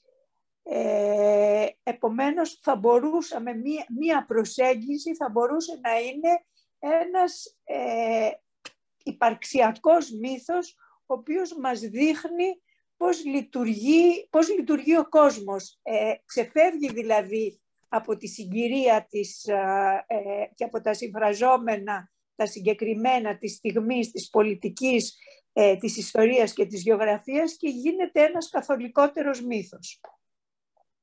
Να κάνω μια τελειώσω, παρέμβαση. Μια μικρή παρέμβαση. Συγγνώμη να τελειώσω κάτι με ένα μικρό ναι, ναι, ναι, ναι, ναι. Τελειώνεις Κατερίνα και μετά ναι. ε, ήθελα επίσης να επισημάνω τη σημασία των ονείρων του, του ήρωα στην εξέλιξη της, της πλοκής και τη σημασία τους. Και βέβαια με αποκορύφωμα το, ένα από τα τελευταία όνειρά του, τον εφιάλτη, όπου οι γκρίζαες μέλισσες βγαίνουν σε μέγεθος ε, ε, ανθρώπου κατά κάποιο τρόπο, ε, πάνωπλες ε, και προσπαθούν να σπείρουν την καταστροφή. Όλα αυτά έτσι, συμβολικά. Αυτά. Πολύ ωραία. Πολύ ωραία. Για Δημήτρης Τριανταφυλλίδης. Εγώ μία μικρή παρέμβαση να σας πω ότι το συγκεκριμένο μυθιστόρημα εντάσσεται στη μεγάλη παράδοση της ε, ρωσικής λογοτεχνίας και της ουκρανικής, αν θέλετε, αλλά αυτό είναι άλλη μεγάλη κουβέντα, του μικρού ανθρώπου. Ξέρετε, η, η λογοτεχνική παράδοση που ασχολείται με τον μικρό άνθρωπο, δηλαδή τον άνθρωπο, τον απλό, ο οποίος είναι μεμονωμένος, βάλετε διαρκώς και καταπιέζεται από τις ε, κάθε μορφής εξουσίας, ξεκίνησε από έναν άλλον πολύ μεγάλο Ουκρανό ουκρανικής καταγωγής Ρώσος συγγραφέα, τον Νικολάη Βασίλη Γκόγκολ. Μάλιστα. Μάλιστα. Πολύ, πολύ, πολύ ενδιαφέρουσα παρατήρηση. Ε, μάλιστα. Είναι ο μικρός άνθρωπος. Είναι και στον Δοστογεύσκα, θα το πείτε και στους μεγάλους Ρώσους συγγραφείς του 20ου αιώνα. Του, πάρτε τον Παστερνάκη, ας πούμε, και το, το δόκτωρα Ζιμπάκο. Και ένας μικρός άνθρωπος, ένας γιατρός, ο οποίος θεωρείται μια γυναίκα. Και βρίσκεται στην περιτήνηση της ιστορίας. Κόκκινη, λευκή, τον παίρνουν από εδώ, τον τραβάνε από εκεί. Χάνεται ο άνθρωπος. Μάλιστα. Πολύ, πολύ, πολύ ενδιαφέρουσα παρατήρηση. Ε, μάλιστα. Είναι ο μικρός άνθρωπος. Είναι και στον Δοστογεύσκα, θα το πείτε και στους μεγάλους Ρώσους συγγραφείς του 20ου αιώνα. Του, πάρτε τον Παστερνάκη, ας πούμε, και το, το δόκτωρα Ζιμπάκο. Και ένας μικρός άνθρωπος, ένας γιατρός, ο οποίος θεωρείται μια γυναίκα. Και βρίσκεται στην περιτήνηση της ιστορίας. Κόκκινη, λευκή, τον παίρνουν από εδώ, τον τραβάνε από εκεί. Χάνεται ο άνθρωπος. Λοιπόν, ε, η, Τίνα, ε, ο, ο, η Τίνα Μπερτζελέτου και μετά ο Αντώνης Παπακώστας. Ευχαριστώ πολύ. Ε, συγχαρητήρια κύριε Τριανταφυλλίδη για την μετάφρασή σας ε, και για την πολύ μεγάλη σας αγάπη και γνώση της ρωσικής λογοτεχνίας. Εγώ έχω διαβάσει μόνο τα γράμματα από τη Ρωσία ή γράμματα στη Ρωσία. Νομίζω γράμματα από τη Ρωσία που έχετε γράψει. Είναι γράμματα από τη Ρωσία, είναι ένας, ε, μια πα, παραφθορά Επειδή τους. Επειδή δεν ακούω πολύ καλά, μπορεί... Ναι, λέω ήταν γράμματα από τη Ρωσία, έτσι, σε μια, στο πούμε έτσι, μίμηση των επιστολών του Γκέρσεν του 19ου αιώνα, γράμματα προς τη Ρωσία. Αυτά έγραφα από το Λονδίνο στη Ρωσία. Μάλιστα ε, όπου έμαθα πάρα πολλά πράγματα και όπου νομίζω εκεί ε, έχετε και όσο μπορώ να καταλάβω μια πάρα πολύ ε, σοφή σε εισαγωγικά μου επιτραπεί το επίθετο ισορροπία μεταξύ θυμού ε, και θαυμασμού και αγάπης ε, για τη Ρωσία. Ε, ας έρθουμε στο, σε αυτό λοιπόν, συγχαρητήρια για τη μετάφρασή σας. Ε, έχω μία ερώτηση ε, για, ε, προς εσάς. στο βιβλίο έχουμε τον Σεργέη, τον φίλο του, α, λίγο άσπονδο φίλο τέλος πάντων, το φίλο του, είναι οι μόνοι που έχουν μείνει στο χωριό. Έχουμε το απέναντι τώρα τους Ουκρανούς, ή έχουμε αυτονομιστές, δηλαδή πέρα από τον Σεργέη ε, Ρώσο που βρέθηκε σε αυτή την No Man's Land και επιμένει και αυτό είναι το πολύ συγκινητικό με την αίσθηση της γης που μπορεί να έχει ο Ρώσος νομίζω. Ε, υπάρχει η Ουκρανία σαν Ουκρανία οντότητα. Ε, υπάρχουν όμως αυτονομιστές οι οποίοι στην ουσία, δεν ξέρω, θα, εσείς θα με διαφωτίσετε να μην ε, αρχίσω να λέω τι σκέφτομαι γι' αυτό. Ε, είναι καλύτερα να τα πείτε εσείς αυτό, γιατί νομίζω σαν να υπάρχουν τρία τουλάχιστον μέτωπα ε, και ομάδες ανθρώπων μέσα σε αυτό το βιβλίο. Εμένα αυτό που μου έκανε εντύπωση και το είπατε πριν από λίγο είναι πόσο καλά ε, οι άνθρωποι μεταξύ τους κατορθώνουν και συνεννοούνται, αλληλοβοηθούνται. Ο Σεργέη, η Αϊσαλού, η Χίρα, η οποία είναι Ουκρανοί, αν, δεν ξέρω αν είναι, ε, αν είναι ορθόδοξης πίστης ή αν είναι μουσουλμάνα, δεν το πολύ Ορίστε. Είναι μουσουλμάνα. Είναι μουσουλμάνα. μπράβο, η χείρα, η χείρα που του εμπιστεύεται τελικά την ε, κορούλα της. Ε, ε, δηλαδή σε ένα επίπεδο ας πούμε οριζόντιο και στα χαμηλά στρώματα της α, κοινωνίας τα πράγματα δουλεύουν μεταξύ ανθρώπων και αυτό είναι αρκετά παρήγορο. Όταν κανείς ε, φύγει από αυτό το επίπεδο και βρεθεί κοντά στην εξουσία είτε γιατί πρέπει να πάρει ένα χαρτί είτε διότι είναι ε, οι αντίπαλες μαχόμενες ομάδες εκεί πια χάνεται ας πούμε η μπάλα και έρχεται όλη η απανθρωπιά. Ε, με συγκίνησε ο Σεργέη, όπως είπαν και οι προλαλήσαντες, με την τρυφερότητά του, πράγματος χάρη που σκέφτεται καραμέλες για τα παιδιά να πάει. Ε, και αυτή η αμφιθυμία που έχει ως προς το γυναικείο φύλλο επίσης, που νομίζω είναι και τόσο πολύ... Είναι, είναι πιστός ακόμα στη γυναίκα του κατά κάποιο τρόπο και είναι βέβαια, όπως είπατε, και μεσήλικας και κουρασμένος να αρχίσει και κάτι άλλο και μακριά από τον τόπο του. Τώρα μου κάνει εντύπωση στο μυθιστόρημα ότι υπάρχει και ένας άλλος μελισσοκόμος. Δύο είναι οι μελισσοκόμοι είναι ο άντρας της Χήρας, της Ουκρανής κυρίας με τα πολλά παιδιά, με την κόρη και το γιο, που τον έχουν συλλάβει ε, ε, και που τελικά τον δολοφόνησαν εξού και την αποκαλούν χείρα ή μαθαίνει ότι ε, έμεινε χείρα. Επίσης μου έκανε εντύπωση ότι αυτό που είπατε ότι εξαγνίζεται, εξαγνίζει τελικά τις κυψέλες του με το να πετάξει τη χειροβοβίδα εφόσον μολύνθηκαν. Αυτή την χειροβοβίδα, ε, αν θυμάμαι καλά, του την είχε κάνει δώρο νεαρός. Ο Πετρό, κάπως έτσι λεγόταν, ο Ουκρανός ε, μαχητής που τελικά δεν ξέρουμε ε, αν είναι αυτός που είναι ο, νεκρός, το νεκρό σώμα, ένα, ε, ε, ένα σώμα που είναι πάνω στο, στο χιόνι τέλος πάντων, νύχτα και πρωί και που νομίζω πάει και τον, και τον θάβει. Ένα πολύ μεγάλο μυθιστόρημα που και μένα, όπως είπαν και άλλοι, με έμαθε πολλά. Έμαθε πάρα πολλά στοιχεία Ακόμα και για το θέμα το θρησκευτικό μου έκανε εντύπωση η αναφορά στους βαπτιστές οι οποίοι τρέχουν να προλάβουν, να βοηθήσουν, να κάνουν, να δείξουν αλλά προφανώς ξέρουμε ότι υπάρχει και ένα θέμα προσιλητισμού. Ένα πάρα πολύ πλούσιο μυθιστόρημα και ε, ναι, που κανείς το θυμάται για καιρό. Ε, αν μπορούσατε να με διαφωτίσετε με τους αυτονομιστές τι γίνεται. Ναι, ναι, να σας πω, εκεί πέρα δεν υπάρχουν... Ευχαριστώ ε, πολύ. Δύο. Είναι, μία είναι η, ένα είναι το μέτωπο, μία είναι η γραμμή επαφής, όπως λέγεται. Είναι από τη μια πλευρά οι ένοπλες δυνάμεις της Ουκρανίας, οι οποίες αποτελούν το στρατιωτικό βραχίωνα της πολιτικής εξουσίας, και από την άλλη μεριά λεγόμενοι αυτονομιστές.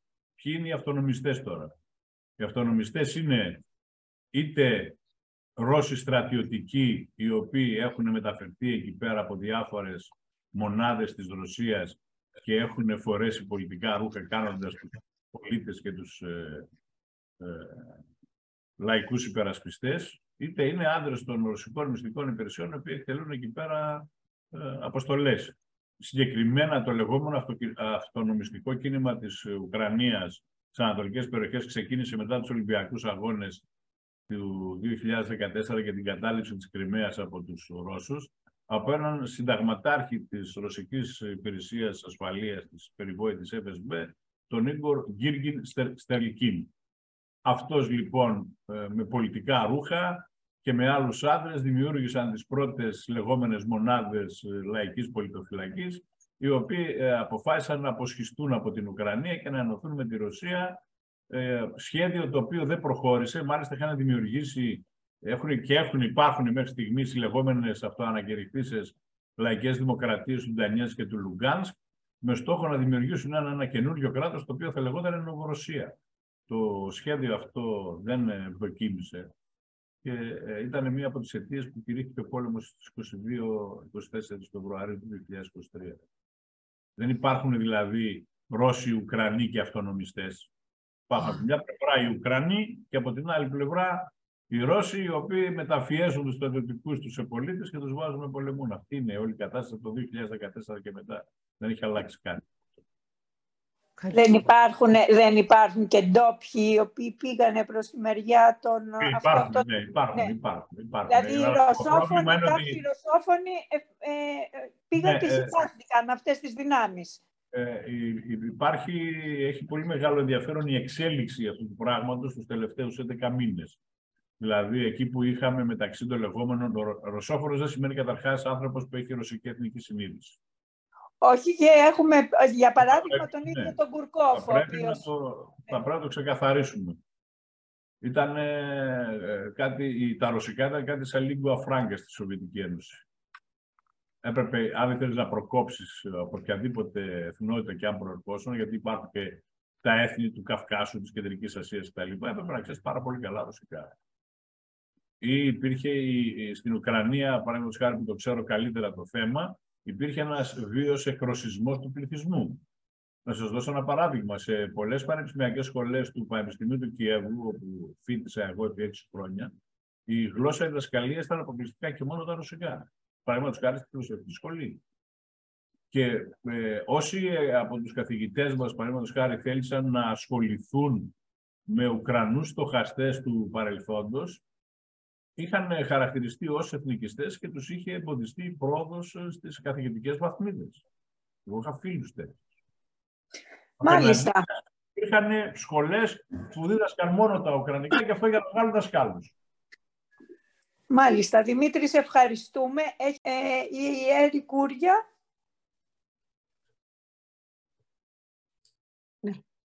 Ε, ναι, λίγο πολύ ε, άκουσα πράγματα τα οποία σκέφτηκα κι εγώ. Ε, θα ήθελα να προσθέσω, ε, πέρα από το ότι, ναι, πέρα από το ότι κι εγώ, ενώ στην αρχή τοποθετήθηκα στο γεωγραφικά, ας πούμε, Ουκρανία-Ρωσία, σιγά σιγά έφυγα από αυτό και το διάβαζα σαν μια ιστορία, ας πούμε, που μπορεί να συμβεί στο οποιοδήποτε σημείο του κόσμου, γεωγραφικό. Ε, και το παρακολούθησα σαν ε, τη δύναμη ενός ανθρώπου ε, όταν βρίσκεται σε μια ακραία συνθήκη όπως η συνθήκη του πολέμου. αυτό που βρήκα πάρα πολύ ενδιαφέρον είναι αυτό το έβριμα με τις μέλισσες, όπου... θα περάσουμε τώρα, θέλω λίγο να μιλήσουμε για, την, για τον τρόπο σύνθεσης, για τη μορφολογία αυτού του κειμένου που διαβάσαμε. Διότι ένα λογοτεχνικό κείμενο οφείλει εν τέλει την καλλιτεχνική δραστηριότητά του στο, στη μορφή του, η οποία είναι και αποτέλεσμα των αφηγηματικών τεχνασμάτων τα οποία εφαρμόζει ο συγγραφέας, ε, αφηγηματικά τεχνάσματα τα οποία άλλοτε πραγματοποιεί συνειδητά και άλλοτε μη συνειδητά. Ε, μερικοί πολύ καλοί συγγραφείς, πολλά από τα πράγματα τα οποία ανακαλύπτουμε, τα στοιχεία διάρθρωσης των κειμένων τους γίνονται ασυνείδητα. Ε, αυτού του είδους η ανάγνωση έτσι, που ετοιμάζομαι να κάνω ε, χαρακτηρίζεται εκ του σύνεγγης ανάγνωση, είναι η μετάφραση του, στα ελληνικά του όρου, του εγγλέζικου όρου close reading. Ε, και είναι ε, μία προσέγγιση η οποία μας επιτρέπει να αποκωδικοποιήσουμε ορισμένα από τα μυστικά της σύνθεσης του έργου και να καταλάβουμε από πού προέρχεται η μεγάλη η καλλιτεχνική του βαρύτητα, η αισθητική του σημασία. Λοιπόν, είπαμε βρισκόμαστε στο 17, 2017, στην κρίζα ζώνη, υπάρχει ο Εθνικός Στρατός, ο Ουκρανικός, οι αυτονομιστές, ε, μας, όπως μας τους περιέγραψε ο Δημήτρης Τριανταφυλλίδης, διεκδικώντας την περιοχή, η Κρυμαία έχει ήδη ε, προσαρτηθεί στη Ρωσία από το 2014.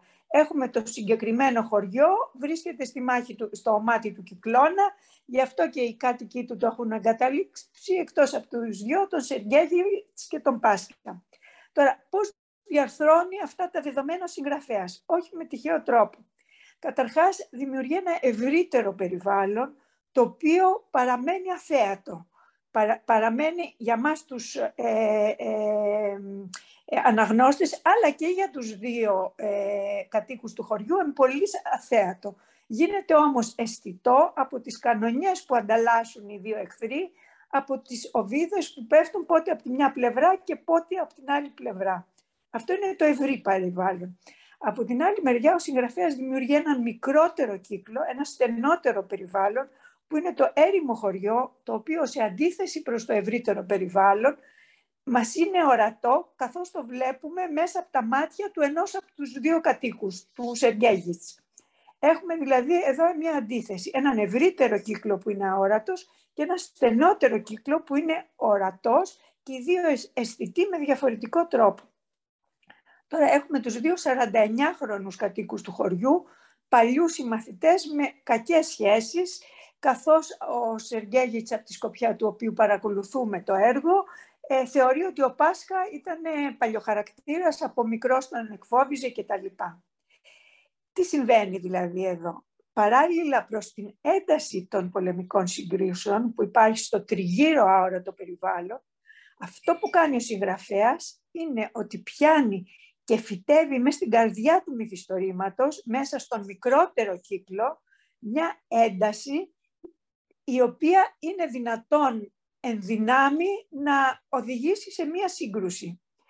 Ε, τα δύο πρόσωπα που παραμένουν στο χωριό διαρκώς αλληλοϊποβλέπονται και μόνο εξ ανάγκης εν τέλει συνεργάζονται προκειμένου να ε, αντιμετωπίσουν τις ανυπέρβλητες δυσκολίες που τους έχουν βρει. Εδώ δηλαδή έχουμε μια ομοιότητα. Πριν είχαμε μια αντίθεση, ευρύτερο όρατο περιβάλλον, στενότερο όρατο περιβάλλον. Εδώ έχουμε μια ομοιότητα που εμφανίζεται σε αποκλιμακούμενη ένταση. Στο ευρύτερο αόρατο περιβάλλον υπάρχει μια ανοιχτή σύγκρουση, στο στενότερο ορατό περιβάλλον έχουμε μια σοβαρή αψημαχία η οποία δεν ξέρουμε πού θα οδηγήσει. Ε, γιατί τα αναπτύσσω όλα αυτά; Είναι διότι πρόκειται για δύο τεχνάσματα τα οποία βάζουν σε λειτουργία το suspense. Αρχίζει να κινείται το ενδιαφέρον μας για το τι θα γίνει παρακάτω. Καταρχάς, πώς θα επηρεάσει η πολεμική σύγκρουση τη ζωή των δύο αυτών ανθρώπων. Θα επιβιώσουν, θα εξοντωθούν, θα επιβιώσει ο ένας, θα επιβιώσουν και οι δύο. Ένα αυτό. Και κατόπιν, τι θα γίνει με τη σχέση τους. Θα συγκρουστούν και αυτοί, θα στήσει ο ένας τον άλλο μια παγίδα, θα συνεργαστεί ο ένας με τον έναν εμπόλεμο και ο άλλος με τον άλλον εμπόλεμο, με την άλλη πλευρά, έτσι όπως φαίνεται στην αρχή, θα συνεχίσουν να ζουν μέσα στο ίδιο κλίμα ψυχρότητας και καχυποψίας ή τελικά θα συμβιωθούν. Έχουμε λοιπόν ε, μία σειρά, θα μπορούσα να πω, από υπόγειες αντιθέσεις, ομοιότητες, επαναλήψεις, κλιμακούμενες και αποκλιμακούμενες εντάξεις, εντάσεις, οι οποίες κατορθώνουν να μας βάλουν μέσα σε αυτό το κλίμα. Κατορθώνουν πετυχαίνουν να μας συνεπάρουν. Ε, τα χαρακτηριστικά αυτά τα δημιουργεί ο συγγραφέας, όπως είπα, είτε συνειδητά είτε ασυνείδητα. Τώρα, ε, ανάμεσα στους δύο κατοίκους, ο Σεργέγεβιτς είναι, σύμφωνα με τη δική μου ανάγνωση, ο πιο συμπαθής.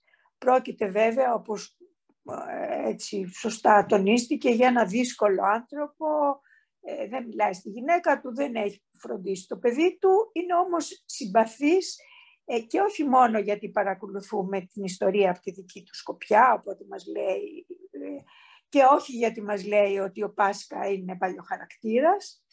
Ε, καταρχάς βλέπουμε ότι είναι ένας άνθρωπος που έχει ένα ηθικό υπόβαθρο. Δεν νομίζω ότι θάβει μόνο στο χιόνι τον νεκρό για να μην τον βλέπει, αλλά νομίζω ότι υπακούει και στο ηθικό αίτημα που ξέρουμε ε, από αρχαιοτά των χρόνων ότι ένας νεκρός, εκείνο που οφείλουμε σε έναν νεκρό είναι η ταφή. Επίσης ε, βλέπουμε ότι είναι ένας ε, καλός δημιουργικός μελισσοκόμος. Εκείνο όμως που πετυχαίνει, το πολύ βαθύτερο που πετυχαίνει ο συγγραφέας είναι κάτι άλλο πιστεύω. Κάτι επιπλέον μάλλον, όχι κάτι άλλο, κάτι επιπρόσθετο. Είναι ότι μας κάνει να ταυτιστούμε μαζί του από την πρώτη σελίδα. Και πώς το πετυχαίνει αυτό, το πετυχαίνει διότι κατορθώσει, κατορθώνει να πλάσει, να αναπλάσει τις αισθήσεις του ε, Σεργέη. Αισθήσεις τις οποίες γνωρίζουμε και, και εμείς πολύ καλά, άρα μπορούμε να τις αντιληφθούμε και να ταυτιστούμε μαζί του. Δημιουργεί το κρύο που έχουμε νιώσει και εμείς μέσα στη νύχτα. Δημιουργεί την πείνα που έχουμε νιώσει και εμείς όχι μέσα σε πόλεμο, αλλά ωστόσο έχουμε νιώσει την πείνα. Τι θα κάναμε αν βρισκόμαστε σε ένα χωριό χωρίς ηλεκτρικό; Θα φορούσαμε και εμείς τις γαλότσες μας στο διάβροχό μας και θα φέρναμε κάρβουλα να τα βάλουμε μέσα στη σόμπα. Αυτά εμείς οι μεγαλύτεροι, οι νεότεροι άνθρωποι έχουν ζήσει βέβαια μέσα στο ηλεκτρικό πάντα, αλλά ωστόσο όλοι έχουν και οι νεότεροι η εμπειρία από ένα χωριό ή από ένα κάμπινγκ. Οπότε είναι ένα κοινό αίσθημα αυτό ε, η αίσθηση του κρύου, που πρέπει κάτι να κάνεις, κάποια μέτρα να πάρεις για να ζεσταθείς.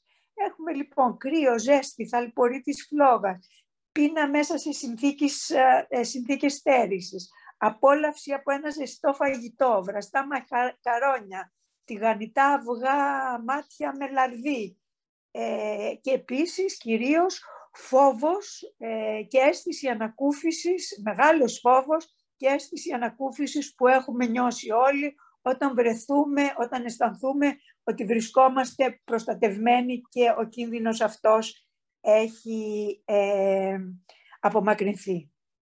Με αυτόν τον τρόπο νομίζω κυρίως ε, ε, ταυτιζόμαστε με τον ήρωα τον Σεργέη και αρχίζουμε να αγωνιούμε και να, να ενδιαφερόμαστε και να αγωνιούμε για την τύχη του.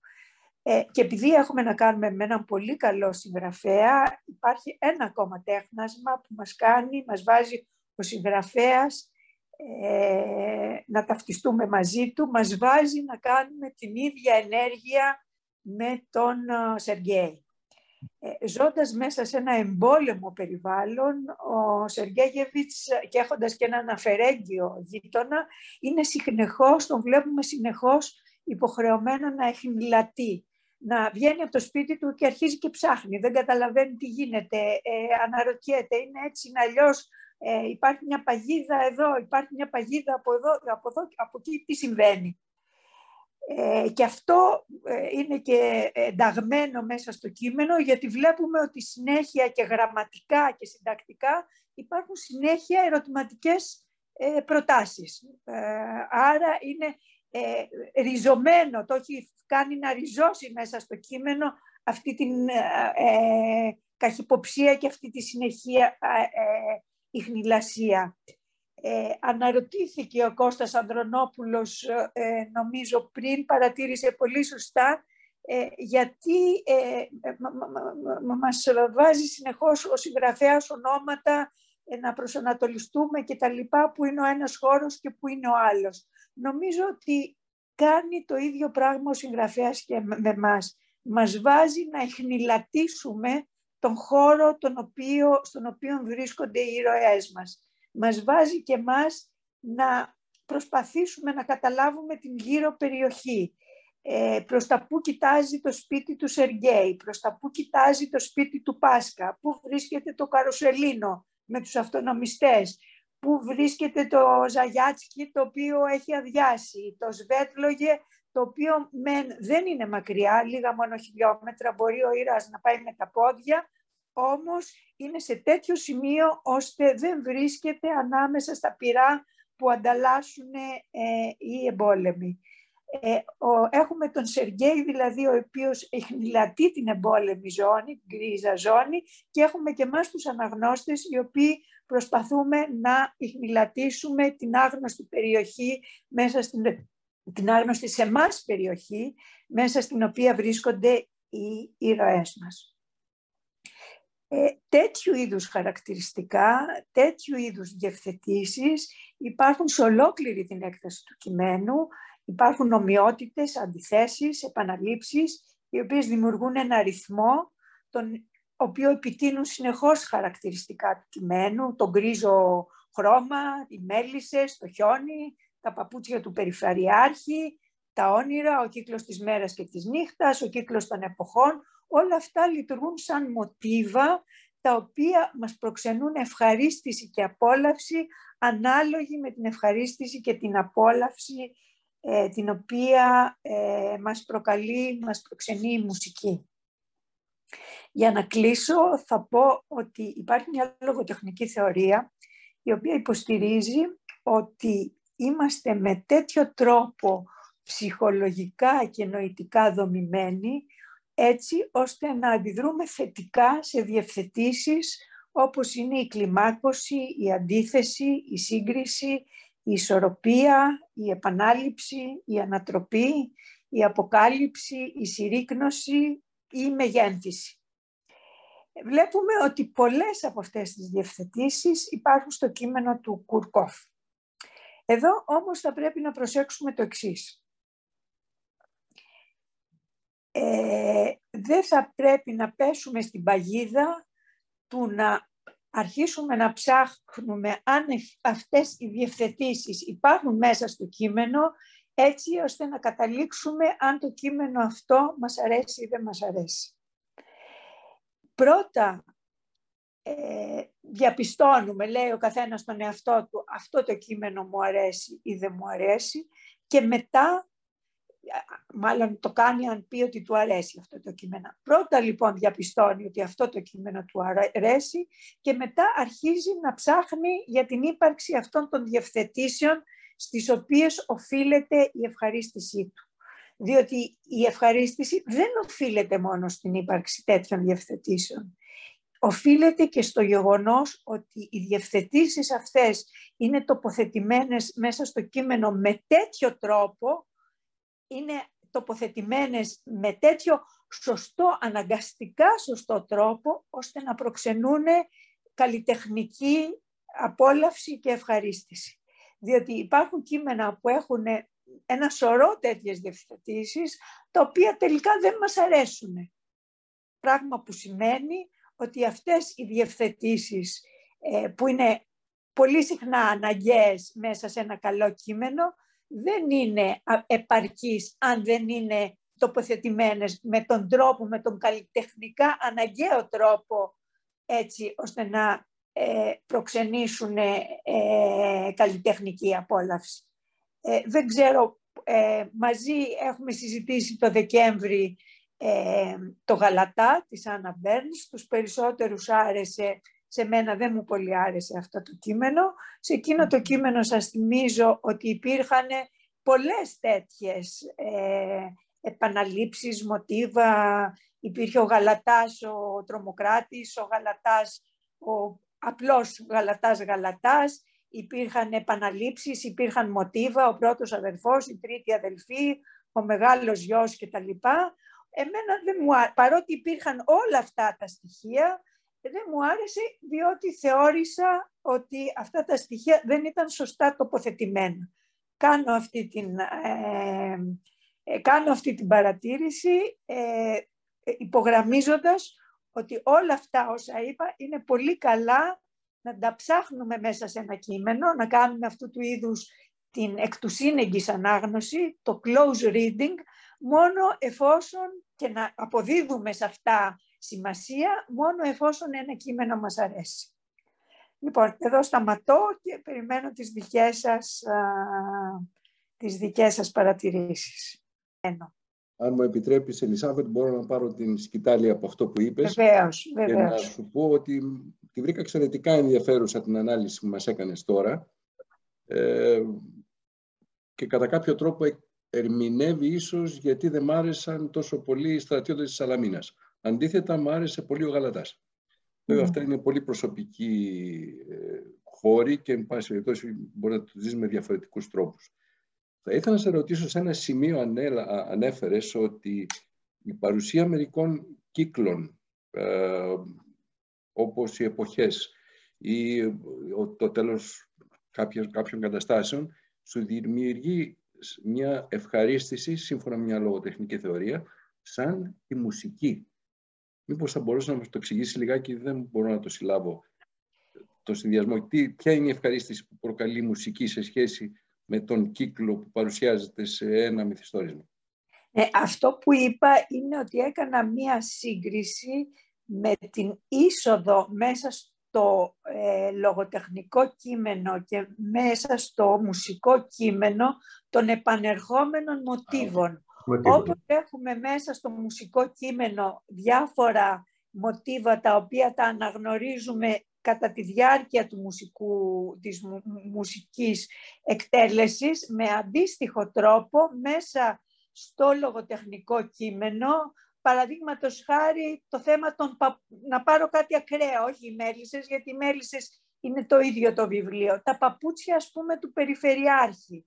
Τα βλέπουμε κάποια στιγμή ε, και μετά τα βλέπουμε και παρακάτω. Ε, αναρωτιέται ο, ο, ο, ο, ο Σεργέη, ο Πάσκα φόρεσε τα παπούτσια του, μήπως του τα πάρουν, μήπως του τα κλέψουν και τα λοιπά.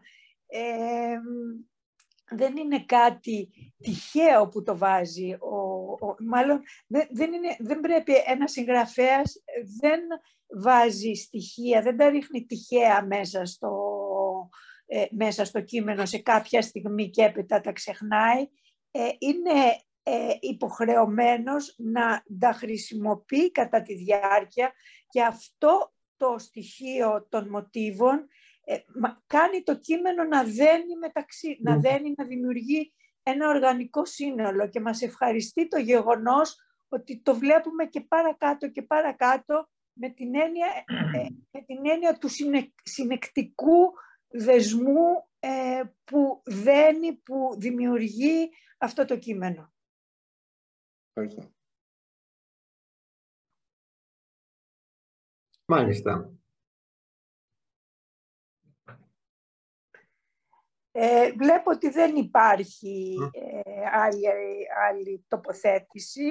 Ε, ήδη έχουμε περάσει τη μια μισή ώρα, είμαστε στις δύο παρά ώρες. Νομίζω ότι η συμβολή του Δημήτρη Τριανταφυλλίδη ήταν πάρα πολύ κρίσιμη κέρια και ε, μας είπε πράγματα τα οποία ασφαλώς δεν γνωρίζουμε και τοποθετώντας το, ε, την ιστορία αυτή μέσα στα πολιτισμικά της και τα ιστορικά της συμφραζόμενα πραγματικά μας έκανε να την αντιληφθούμε και να την προσεγγίσουμε ε, με ένα βαθύτερο, με, ένα καλύτερο, με έναν επαρκέστερο τρόπο. Δεν μου λες Ελισάβετ, εσύ επισκέφτηκες ε, με άλλους φίλους ε, την Ουκρανία πρόσφατα σχετικά, έτσι δεν είναι; Ναι, πήγαμε με το Γιάννη. Ναι, ε; Πήγαμε με το Γιάννη τέλη Αυγούστου. Ναι. Ήταν ε, στο ενδιάμεσο αυτό το διάστημα. Είχε, είχε φύγει, είχε κατέβει η γραμμή εμπόλεμη πια στο Νότο. Είχε φύγει από την περιοχή του Κιέβου. Πήγαμε στο Κίεβο ε, και ήταν βέβαια πριν αρχίσουν τώρα οι, οι μεγάλες πάλι επαναλαμβανόμενες επιθέσεις. Πήγαμε ως μια μικρή επιτροπή, τετραμελή επιτροπή συμπαράστασης ε, νομικών ε, από το Τμήμα Δημοσίου Δικαίου του Πανεπιστημίου και εγώ ως δημοσιογράφος για αυτού του είδους τη συμπαράσταση. Εκείνο που μου έκανε ανάμεσα στα πάρα πολλά ενδιαφέροντα που είδαμε. Δεν, δεν έχει όμως νόημα να τα πω όταν έχουμε εδώ τον Δημήτρη Τριανταφυλλίδη που μπορεί να μας αναπτύξει πολλά πράγματα. Ήταν ότι ρώτησα ε, τους ανθρώπους τους οποίους ε, συναντήσαμε. Βέβαια δεν ήταν άνθρωποι του λογοτεχνικού κόσμου. Σας είπα, όπως σας είπα ήταν νομικοί και ήταν και πολιτικοί. Είδαμε τον Υπουργό Παιδείας, είδαμε τον, δύο-τρεις Πριτάνης πανεπιστημίων ε, του Κιέβου, ε, εκπρόσωπο της Βουλής και τα λοιπά.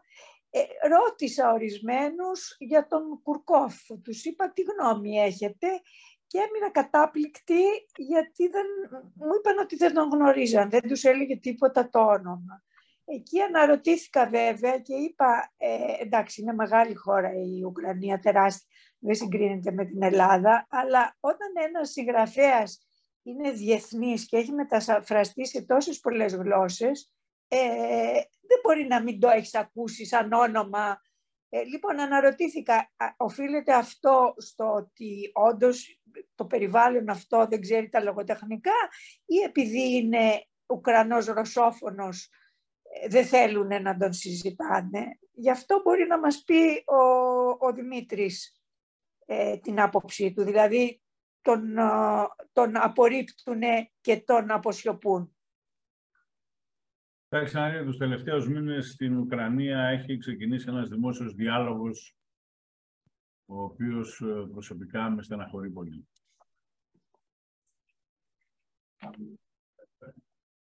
Εγώ είμαι ένας άνθρωπος που αυτή τη στιγμή κάθομαι σε ένα ζεστό δωμάτιο, έχω μια κατσαρόλα γεμάτη φαγητό και τρία σκυλιά που κοιμούνται ήρεμα και γλυκά θα κοιμηθούμε ήρεμα και θα ξυπνήσουμε ήρεμα. Και τώρα οι άνθρωποι χάνουν τα σπίτια τους, σκοτώνονται οι συγγενείς τους και οι φίλοι τους, καταστρέφεται η χώρα τους. Ως εκ τούτου είμαι ο τελευταίος ο οποίος μπορώ να τους υποδείξω το οτιδήποτε. Ωστόσο, με στεναχωρεί πάρα πολύ η συζήτηση που γίνονται να απορριφθεί από την ουκρανική παράδοση κάθε τι που έχει σχέση με τη Ρωσία. Ξυλώνουν, παραδείγματος χάρη, τα γάλματα της Εκατερίνας, Εκατερίνας όπως τη λένε και οι δύο λαοί, τη Μεγάλη Εκατερίνης, τους Σουβόροφ.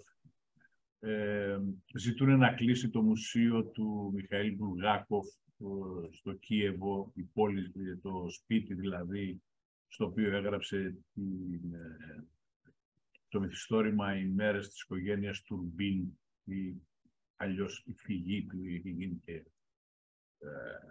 θεατρικό έργο. Ε, δεν θέλουν να έχουν καμία σχέση. Θεωρούν ότι η ρωσική λογοτεχνία είναι μια λογοτεχνία απεικιοκρατική, η οποία εκφράζει την επιθετικότητα της Ρωσίας ως πολιτισμό, ως κράτος και ως αυτοκρατορία κλπ. Είναι μια δύσκολη συζήτηση η οποία γίνεται.